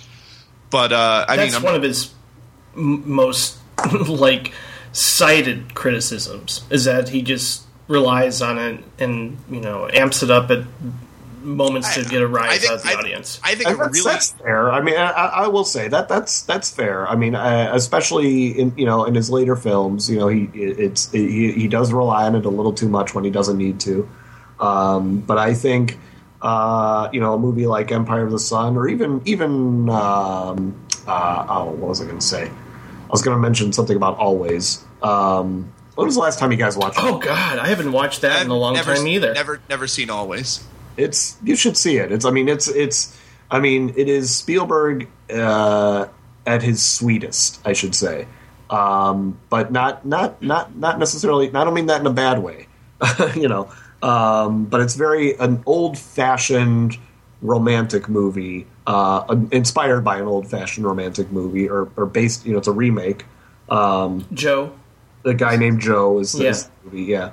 Um, and uh, and it, even even in that movie, I think is is sort of when John Williams' score is like it's it's okay to be overbearing because it's the tone of the movie is so old fashioned and so like unapologetically um, romantic, and yet there is a, a sort of darkness to it. Also, it's it's a I I need that's one of those I've been meaning to, to go back and watch again. It's not one of his most famous films, um, but uh, it's it's it's it's a movie that I think probably wouldn't probably wouldn't work. I don't know if it would work today um, because you, you, you definitely can't be you know a jaded a totally jaded cynic uh, and enjoy it. so Uh, yeah, it'd I be would, li- interesting to relive that one. I've Yeah. I would like to, I would like to talk about Jurassic Park real quick. yeah. I went back and rewatched this. I was shocked. Um, I mean, I, I, I was I was shocked uh, because I accidentally rented the porno version. No, um, I I so to be to be absolutely 100 percent fair to Jurassic Park. Um, a I saw that movie a million times as a kid. That was one. That was just one of those movies that everyone I everyone I knew had it on videotape, and we always watched it a lot. So there is, I think, I really do think you can wear out movies, um, and so that movie is never ever going to be as thrilling to me as it was when I was a child, um, just because it's so familiar that it can almost feel tedious watching it. But um, so that with that disclaimer, uh, rewatching it, I was shocked at how much of Jurassic Park focuses on stuff that isn't how sweet special effects are, and and the dinosaurs are. No, Like, I mean you almost you watch it today. It's almost uh, you know. I mean, it, you know, it, it, it came out uh, in theaters last year again in the new revamped 3D version, and uh, I went to see it in 3D and thought it was fantastic. I mean, I mean, it's the best. It's the best retrofitting 3D I've ever seen. Uh, for, you know, for an old movie converting it to 3D, that has not been a very successful formula. But for Jurassic Park, it worked, and it was great to see it on the big screen again. But and and I know what you're saying, and I think it's it's you watch it today, and it's almost like because the film was such a uh, a game changer in terms of special effects when they're talking about, you know, when Jeff Goldblum is talking about, you know, you, you are you sure you want to do this? Are you sure you want to bull, you know, follow through with this kind of technology? And it, you know, bad things could happen. Um, it's almost it's almost like parallels the argument about having too many having special effects CGI and all that. too too much CGI, and are we really you know careful what you you wish for with this technology because you know somebody could manipulate it in a way that is not going to be good. um, you know, so I- Park has that sort of connotation to it now. Watch That's it. really. I I didn't even think about that. That's actually a really fascinating way to look at it. Mostly, I just think for a movie that like so after I watched it, I watched the making of documentary on the DVD. Um, and pretty much 80% of everything they talk about in the making of this movie is about the special effects. Right. Like, and to me, that is that's the reason this movie exists is because it's an exciting thrill ride it, that could showcase amazing breakthroughs in special effects. So that it spends as much time as it does with like Grant spe- like Grant. Okay, so Grant's character arc is oh, I hate kids; they're annoying. they, they smell, babies smell, and then and then he meets two kids who are sincerely annoying, and then he goes, "Oh, you know what? Kids aren't so bad." like, like it's it's a really like all of that stuff where Grant's learning to be a father or whatever. That's all just garbage to me, and all Yeah. the the long stuff about again. Uh, like the hand wringing at this pretend science like this is not the movie that you need to be making if you're if you want to make a stand against uh science against gene gene splicing and therapy and stuff like that like that's not what this movie's about at all um so I don't think Spiel, I don't think Spielberg himself would disagree with that at all. I, so all of that stuff, I, it just felt like the movie doesn't care about it. But still, you have that long speech that Hammond has about the flea circus and all of that, and it's just there's a lot of this movie that is Well, not what you come to see, and it, No, it's but- really but- boring.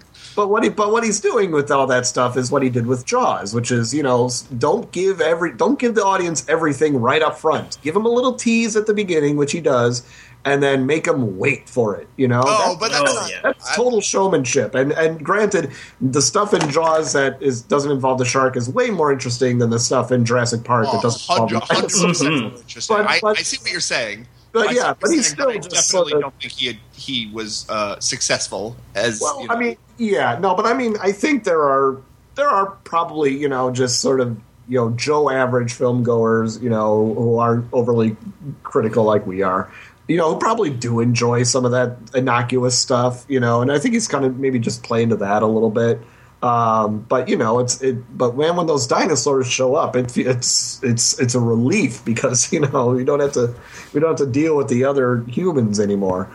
Uh, it's fun. 21 years this movie has been out, um, and it is yeah 21 years. So and that is how long it took me to watch this movie and to see it as CGI as opposed to actually that. That's how good Yeah. and well achieved the CGI as that is. It wasn't only until this last time I watched it that I would look at shots and go, "Oh yeah, that's kind of I see how that yeah, it's, It's not groundbreaking in that regard. yeah, but that it took so long for it to look dated to me, and the the T Rex attack on the Jeep uh, does not look dated at all because of so, how much of it was mechanical and stuff. And and again, that that that attack has a real genuine sense of danger that you don't necessarily associate with the crowd pleasing Spielberg of that era, where the like that shot of the Jeep being crushed into the mud and just the kid bleeding out of his head and like all that stuff is like way more intense than the rest of the film, and it's really great. Um, and of course, Jeff Goldblum's amazing. Uh, I, I love I love the idea of a of uh, a Lothario mathematician. And it should also be noted that I mean Jurassic Park uh, in 1993 was the beginning of you know a major like one of the biggest uh, you know, and most important uh, career comebacks in in film history. I mean Spielberg was not on the upswing when he made you know beforehand. You know he's coming off of movies like Always and Hook, which were Ugh. big disappointments. Um, and you know it was they just weren't you know it was Spielberg was just kind of uh, you know uh, on autopilot with Hook as far as I'm concerned. I think it's his weakest film by far. Um, and always just didn't you know get a lot of attention for you know from the critics or audiences, and so you know he comes back in 1993 first with Jurassic Park, being like the all-time moneymaker, you know, or at least you know the biggest movie of that year, and then six months later, Schindler's List comes out, and That's a hell of a one-two punch. well, well, I mean, He's done that a couple of times. Any better than that? I mean, you win all the Oscars, you know, uh, in the technical category for your for your dinosaur movie, and then all the other important categories for your, you know, prestigious uh, Holocaust film. Yeah. I mean, you can't do better than that. But I, and I feel like as he, later in his career, he started sort of chasing that again, you know, with these other sort of one-two punches. You know, I mean, he wouldn't direct another movie again until 1997 with, you know, a Jurassic Park sequel and a movie about a slave ship, Amistad, in the same year. So he's like trying to do that, having that that that that kind of success again. Um, you know, and then a few years later down the road, you got War of the Worlds and Munich coming out in the same year, uh, six months apart, and then a few Didn't years ago, Mi- it was Minority War- Report and Catch Me If You Can. and then War. Oh yeah, Minor- Minority Report and Catch Me If You Can in the same Great. year. And then uh, la- a couple of years ago, you had War Horse and The Adventures of Tintin coming out within three days of each other. Um, you know, I, and, and and I think he's you know I I- I don't think he's making these movies uh, you know just to try and win awards and acclaim and all that. I, I do think he's sincere about his interest in these projects, but it just kind of it feels a little funny to me sometimes. You know, when he's got two two uh, different kinds of films. One's for you know a crowd pleaser, and then the other one's more you know award prestige. You know, has more awards prestige attached to it, and it's just kind of like you know it's not 1993 anymore, dude. But um, you know that that, I, I I still I'm still a fan, and you know I'm I always will be. I'm very Oh, yeah. I've, I, I've I've forgiven Spielberg for so many things that I shouldn't you know forgive directors for just because I don't know, man. He he just has this way of of winning me over with some of his with even even lately with uh, and you know Erik Childress. I guess will go over this stage in his career you know later. Um, you know, there's a lot of things to criticize Spielberg about over the last ten years. Um, you know, even you know with even not with without uh, the Crystal Skull. Um, but there, but there are things you know in all of his movies that I, I know I'm being manipulated in that classic Spielberg way. I know he's trying to push my buttons with the John Williams music and the cinematography and the editing and all that. And I I know I'm being manipulated, and I'm okay with it usually. So and I completely understand that, but I'm I still can't get over how perfect Jaws is in every way. Like the introduction of Quint is one of my favorite things ever, and then of course you know his his monologue. Actually, that whole moment where they're all together, you know, comparing scars, the monologue, then singing, that is just perfection in every way. And I just every time I watch Jaws, I'm like, it it it just how like it's everything came together so effortlessly in this movie. And, Oh, it was not effortless. well, I mean, I know that. I know that like watch those documentaries, man. Yeah. Sorry. he struggled a lot with the with the shark. I know, but it just plays that way. Yeah, like it's yeah. You so don't, you don't perfectly signs paced. of panic when you watch Jaws. Yeah. Yeah, Um, one of the one of the things that I always that fascinated me this last time I watched Jaws again was how unapologetically fake it is because it is shark? so. There's a lot of it that's really naturalistic. Again, the the scene in the Brody's kitchen and just the sort of the way that the town is sort of existing and there's a parade going on as they're having an argument and other people are trying to get chief's attention and there's all these little fun things that are just like very down to earth but when it comes to the shark like number one it, the shark doesn't behave like a shark. Number two like you know it, it the even the way the shark moves and everything like when they're when they're singing show me the way to go home and the shark begins ramming the boat like a, a shark couldn't actually do that because it wouldn't because it just rams it like multiple times within five seconds whereas a real shark would have to like back like swim around again and Yeah. get momentum and hit it again. But like the movie doesn't the movie just knows like spielberg just does what he has to do to make a great scene and whether or not you know and and and he's able to ground it in the characters so that when the shark has that crazy moment where it jumps onto the boat it isn't completely like it, the whole audience doesn't just go what? That's such bullshit. Like like because it there's it's so grounded in the characters um and again that's that mastery of tone he has um that but it was i it was funny because it parts of the way the shark behaves it feels more like a little kid with a shark toy. Like again when the shark's ramming the the cage that that hooper is in it's like boom boom boom boom which is which which like even just the basic laws of physics if you think about it for a second you're like wait what happened? It's, it's really great. Um I, yeah jaws is incredible. An incredible camaraderie and just inter- the interaction between all three of them.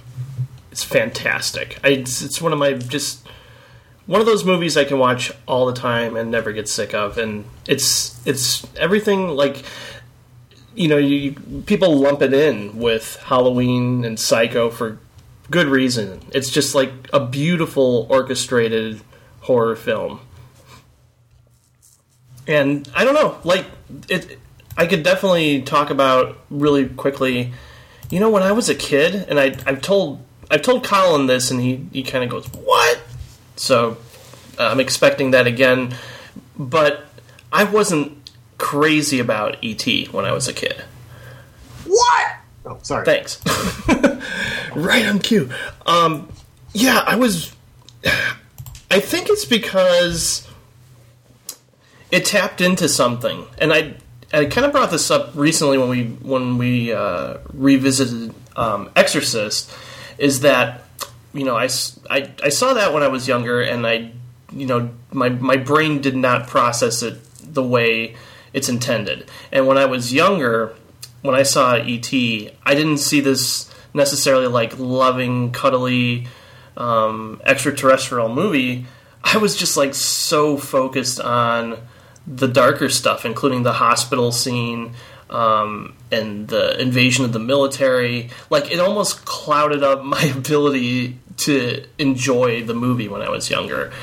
Um, and rewatching it as an adult, I think it's another masterpiece. I really do. There's just nothing I can say that doesn't work in ET. But when I was younger, for some reason, my brain was just like, uh uh I can't do this. It's I- not for me. I can And understand that. I, Yeah. uh, I I've talked in the past about how Temple of Doom was a super super influential movie for me that I watched a million times, and the funny way it influenced me was I think it made me a fan of horror films. Yeah. Even though I wouldn't necessarily call Temple of Doom a horror film, obviously it has a lot of horrific elements and very violent content, but it, I think overall it's much more of an advent. It's just a darker kind of adventure. But now that I think about it, like I think a lot of Spielberg probably primed me to be into horror films because, like, even the opening of ET, when you don't know what the aliens are, the way it's shot through ferns and they're just kind of shadowy figures and they're making weird kind of grunting sounds and the and the way John Williams' music sound like that is really creepy. Like this, the idea of like these kind of figures in the woods somewhere that's you know that's less than a mile from your home. You know, Yeah. um, like that. Is, like there's a lot in and, and then obviously like even when the um, I always call them astronauts because of the suits they're wearing. But when the scientists sort of come into Elliot's home, um, and they have their arms outstretched, kind of like they're zombies or what, like, and like the way that's all played is very scary. And I think a lot of Spielberg's instincts are just so about because he just loves getting audience reactions. Um, and I think maybe it, it might even be a fault of his that he found out that later you can get easier audience reactions by spending a lot of money on special effects and by really ch- cranking up John Williams' music. But I think earlier Steven Spielberg, like before he had kids, like he loved goosing. you know, he loved to just goose audiences with terror, with scares, and Well, he Like- got. I mean, he he admits, you know, he got hooked on on that sort of you know mass hysteria when he when, when he was doing and previewing Jaws to audiences, and you know when when uh, the you know there's a um, there's a moment in Jaws I forgot which what what moment he said, but you know the the audience jumped and he's he said, okay, well I want to go back into the editing and I want to get that reaction again from the audience with this scene, and if we just time it right, we can do it. And then he found like you know that once he scared them once, he couldn't scare them. Uh, you know, like that anymore during the movie because the audience didn't trust him anymore. You know, uh, so so I mean, he yeah, he's definitely he definitely plays his his movies definitely are made to play to you know most of them are made to play to a mass audience. You know, Empire of the Sun is obviously an exception. Um, maybe uh, Munich is another one. Um, and I, you know, for as far as ET goes, I mean, you know, I said Empire of the Sun made a big impression on me when I was younger. ET made the impression on me. Um, it was the movie that got me into movies. It was, you know, the movie that set me off, you know, obs- getting obsessed about movies and, you know, looking in the newspaper every day and seeing, you know, what movies were coming out. And, you know, basically it, it, in, it, it is, it basically just made me a geek. Um, I had liked movies before that. I had I knew who Steven Spielberg was before that, but it was E.T. that just like really tapped into something in me and just made me, you know, a movie fan for life. And I knew something I was going to do something with my life with movies because of that film. And it also E.T. is also another one of those movies, especially that scene that you mentioned, Patrick, the opening is one of those great examples of Spielberg as a visual storyteller. There are a lot of hmm. scenes in his movies where if you watch them with the sound turned down, you know exactly what's going on. You know exactly, you know, what is at stake. Um, and that opening scene in E.T. is one of them. You watch that movie with the sound turned down and it's still powerful. Um, and I think that's another one of his strengths as a filmmaker is just, you know, using images to tell the story uh, and not just dialogue. And uh, yeah, ET is a great example of that.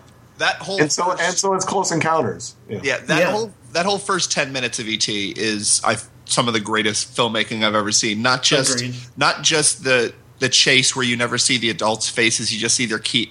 Like that that oh that that just inclusion of the key ring is so good. That is that is such a great specific. It's so imposing and it tells you a little bit about what this person is, but not a lot. And it's it's a great signifier later. So again, you never have to see his face um, and you still know who he is. It's so great. But even again in the kitchen, when you see Elliot in the background, he clearly wants to play, but he's not being included, and he's lonely. And his mom, you know, it, she has a lot on her mind, and everything about that opening like 10 15 minutes of et is brilliant to me the moment you're talking about in jaws was the the moment in the boat uh, where they go find the sunken boat and the Oh, head yeah. pops out Yeah. that is brilliant that moment when I watched it, uh, so uh, Regina, my partner, had, Oh, had never had never seen Jaws in its entirety. Um, she had seen like bits and pieces of it, so we were like, "Oh, let's watch Jaws." So we were we weren't even in a theater; we were just lying in bed with a laptop on my lap, watching Jaws. And the brilliance of that moment is the head appears, um, the head it slowly kind of fades into view before you know what it is, and then by the time your brain processes what it is, that's when the horns come in. John Will- the John Williams score is just if you watch that scene, it's just a little bit delayed. Um, and just when you're like, oh my god, that's a, and then it goes bah, like at that exact moment. Regina flipped out. It was amazing. It was so great to see that so many years later, that's still just like one of the greatest jump scares ever.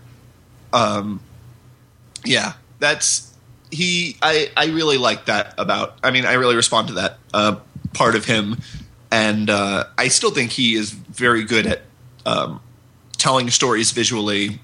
Only problem is a lot of the time now it ends up uh, being more like a sequence. Like I think Tintin isn't a great movie at all because I think the story in that film is very convoluted and not particularly interesting.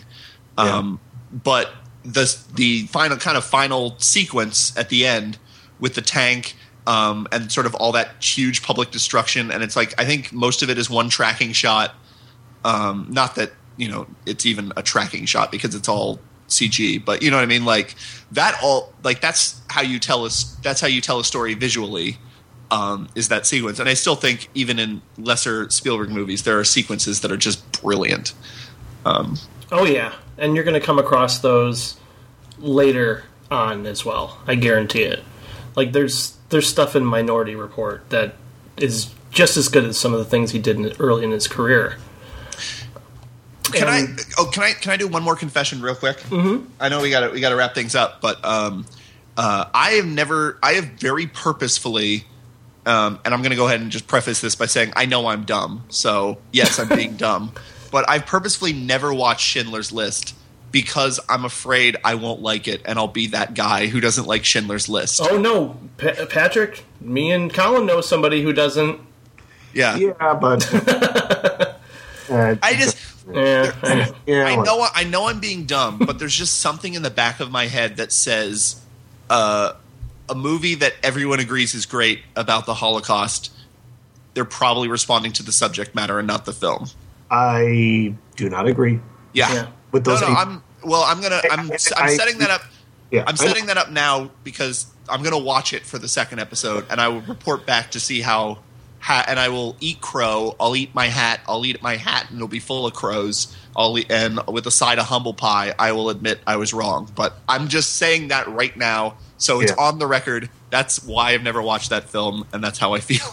I, you know, I mean, I, I, I do understand that kind of hesitation with, with mm-hmm. a movie that is so as so highly revered as that. I am not a huge fan of Saving Private Ryan. I, I, I never, I, I always thought, I, I, I, I think the technique of the movie is, you know, masterful. I mean, obviously those that that opening scene is you know, brutal and what one of the greatest. I mean, what one of the most amazing pieces of of you know combat ever committed to film. Um, and you know it was groundbreaking. It, it changed the way people made war films, and I totally respect it for that.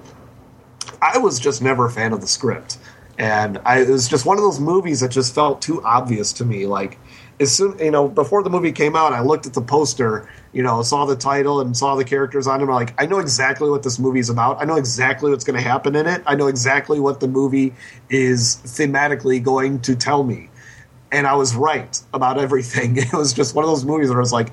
God, I wish I wish I was surprised more by what this movie was, but I just wasn't. I'm just I I don't actively dislike it. It's just I've never thought it was one of it was it that is not one of my desert island Spielberg I'm surprised like it is a lot of other people. by those the the action sequences and the fact that like he doesn't rely on his usual Spielberg, um, you know, kind of tropes and things Yeah. that he's you know done in the past.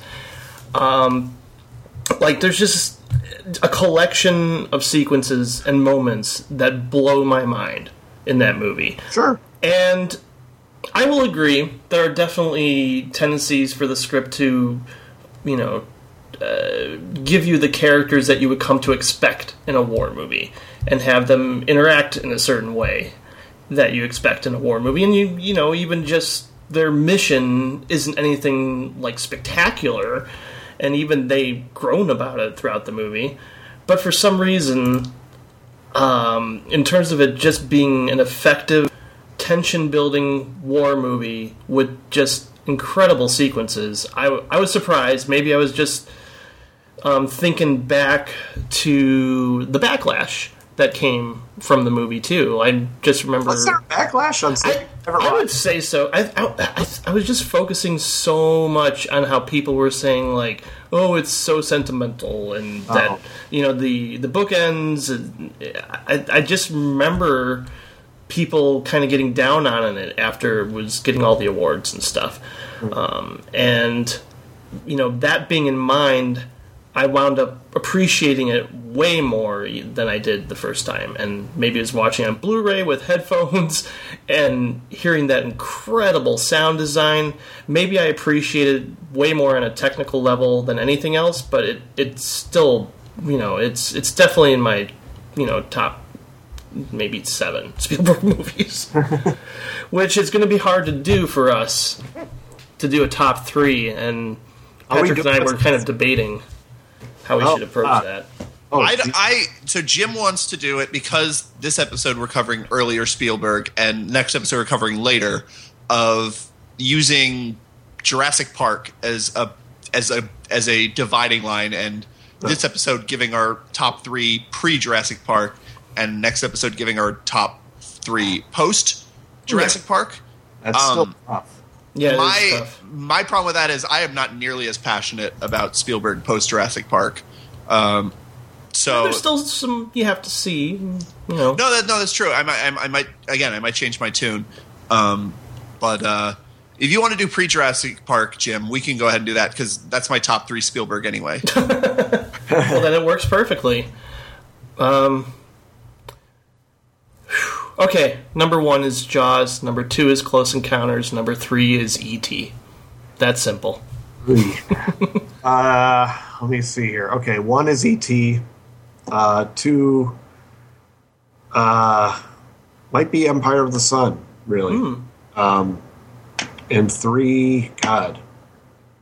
Uh, you know, I'd, I'd say Jaws just because of what, like what you, what you said. I mean, it, it's a toss up between Jaws and Close Encounters. I'm going to lean towards Jaws just because of the hell that it took to make that movie, and the movie on screen shows no signs of panic or fatigue or anything. Like you said, Jim, it looks effortless, but knowing like that it wasn't anything but that. Uh, and I get endless amounts of, of pleasure watching all the, you know the, the the documentaries on on the Blu-ray about the making of the movie. Um, so yeah, uh, E.T., Empire of the Sun, Jaws. I guess those would be my top three for for for pre Jurassic Park. Maybe ever. You might be right, Patrick. I, it might it might uh, that might that might be the top three of all time for me. um, for me, I'm I'm going to go ahead and put an asterisk on Close Encounters, saying pending because it was my favorite, and then this last rewatch, this being the first time I saw theatrical, um, it dropped tremendously in my eyes. So uh, pending, and again, I'll, re- I'll return in the next episode and report back on on how I feel about Close Encounters after I watch the other two versions again. But right now, my top three Spielbergs are number one E.T., number two Jaws, um, number three Raiders of the Lost Ark. Yeah, Yeah, it's like it's, it's kind of hard to make a wrong list. You know, the only Yeah. the, the only wrong thing would be to put Hook in your top three. I mean, yeah, oh, yeah, that won't happen. yeah. Wow, this was great. Thanks, Colin, so much for I- joining I- us again. A lot of fun. Thanks, guys. Yeah, Yeah, thanks for being Uh, on. Where where can we read some more of your stuff? And uh, I know you're working on a new short film, and I've been doing a lot. Yeah, I've been doing more filming and talking than writing. So, Nice. um, uh, but you can hear me actually. Well, tonight, tonight being Saturday night, every Saturday night on Nick DiGilio show on WGN Radio at ten thirty uh, for the uh, Saturday night movie reviews. Um, you can go to multiheadproductions.com uh, to see some of my filmmaking stuff. And uh, yeah, that's and I, I will have a new short film sometime in the spring of this year, submitting to festivals uh, throughout 2014 and 2015, and you know we'll see what happens with that. Great. Can't wait, man. Thank you. Thanks a lot, Colin. We'll All talk right. to you soon. Alrighty, bye bye. Bye bye.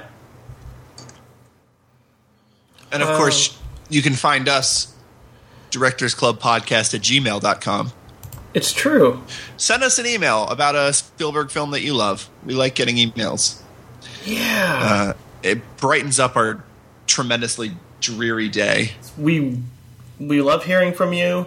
We would love to receive some uh, voicemails, which we don't get as much. So it'd be great if you would give us a call at uh, 224 366 9528. Um, And you can find me over at Instant Gym on Twitter and Letterboxd. And uh, you can find my viewing journal, Martha Marcy Nash and Young dot uh, wordpress.com.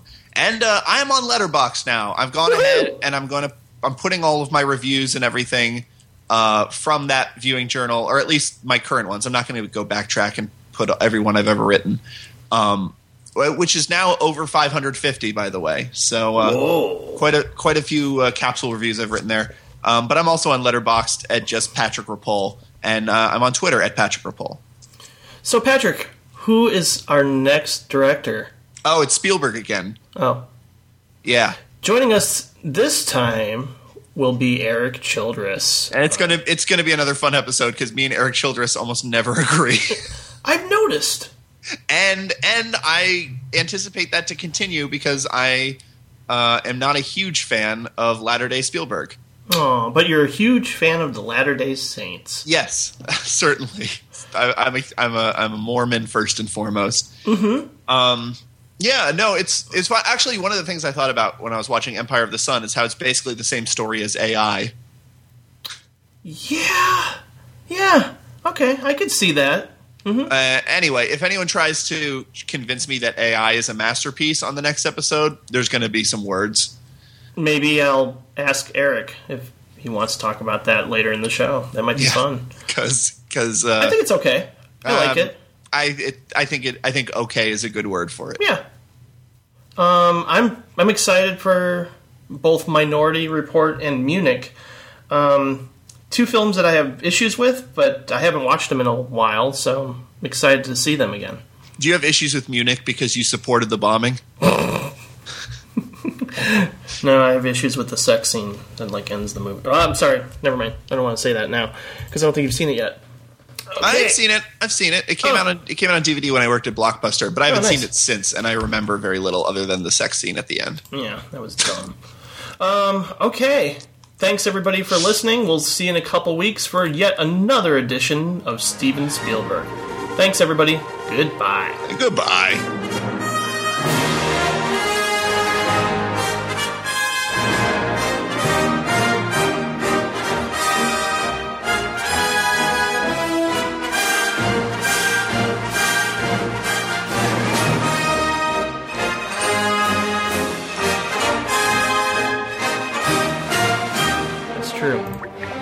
I think Colin's here. Hello, Hello. Is Patrick here? I am here. Oh, I got Colin. Let me add Patrick. Yeah, I sure have. And you there? Oh, Yeah, I'm here. We're closing the show, Jim. I know. Oh my god, I spaced out for a second. I hate when that happens. Like my brain just shuts down to temporarily. I'm like, yeah.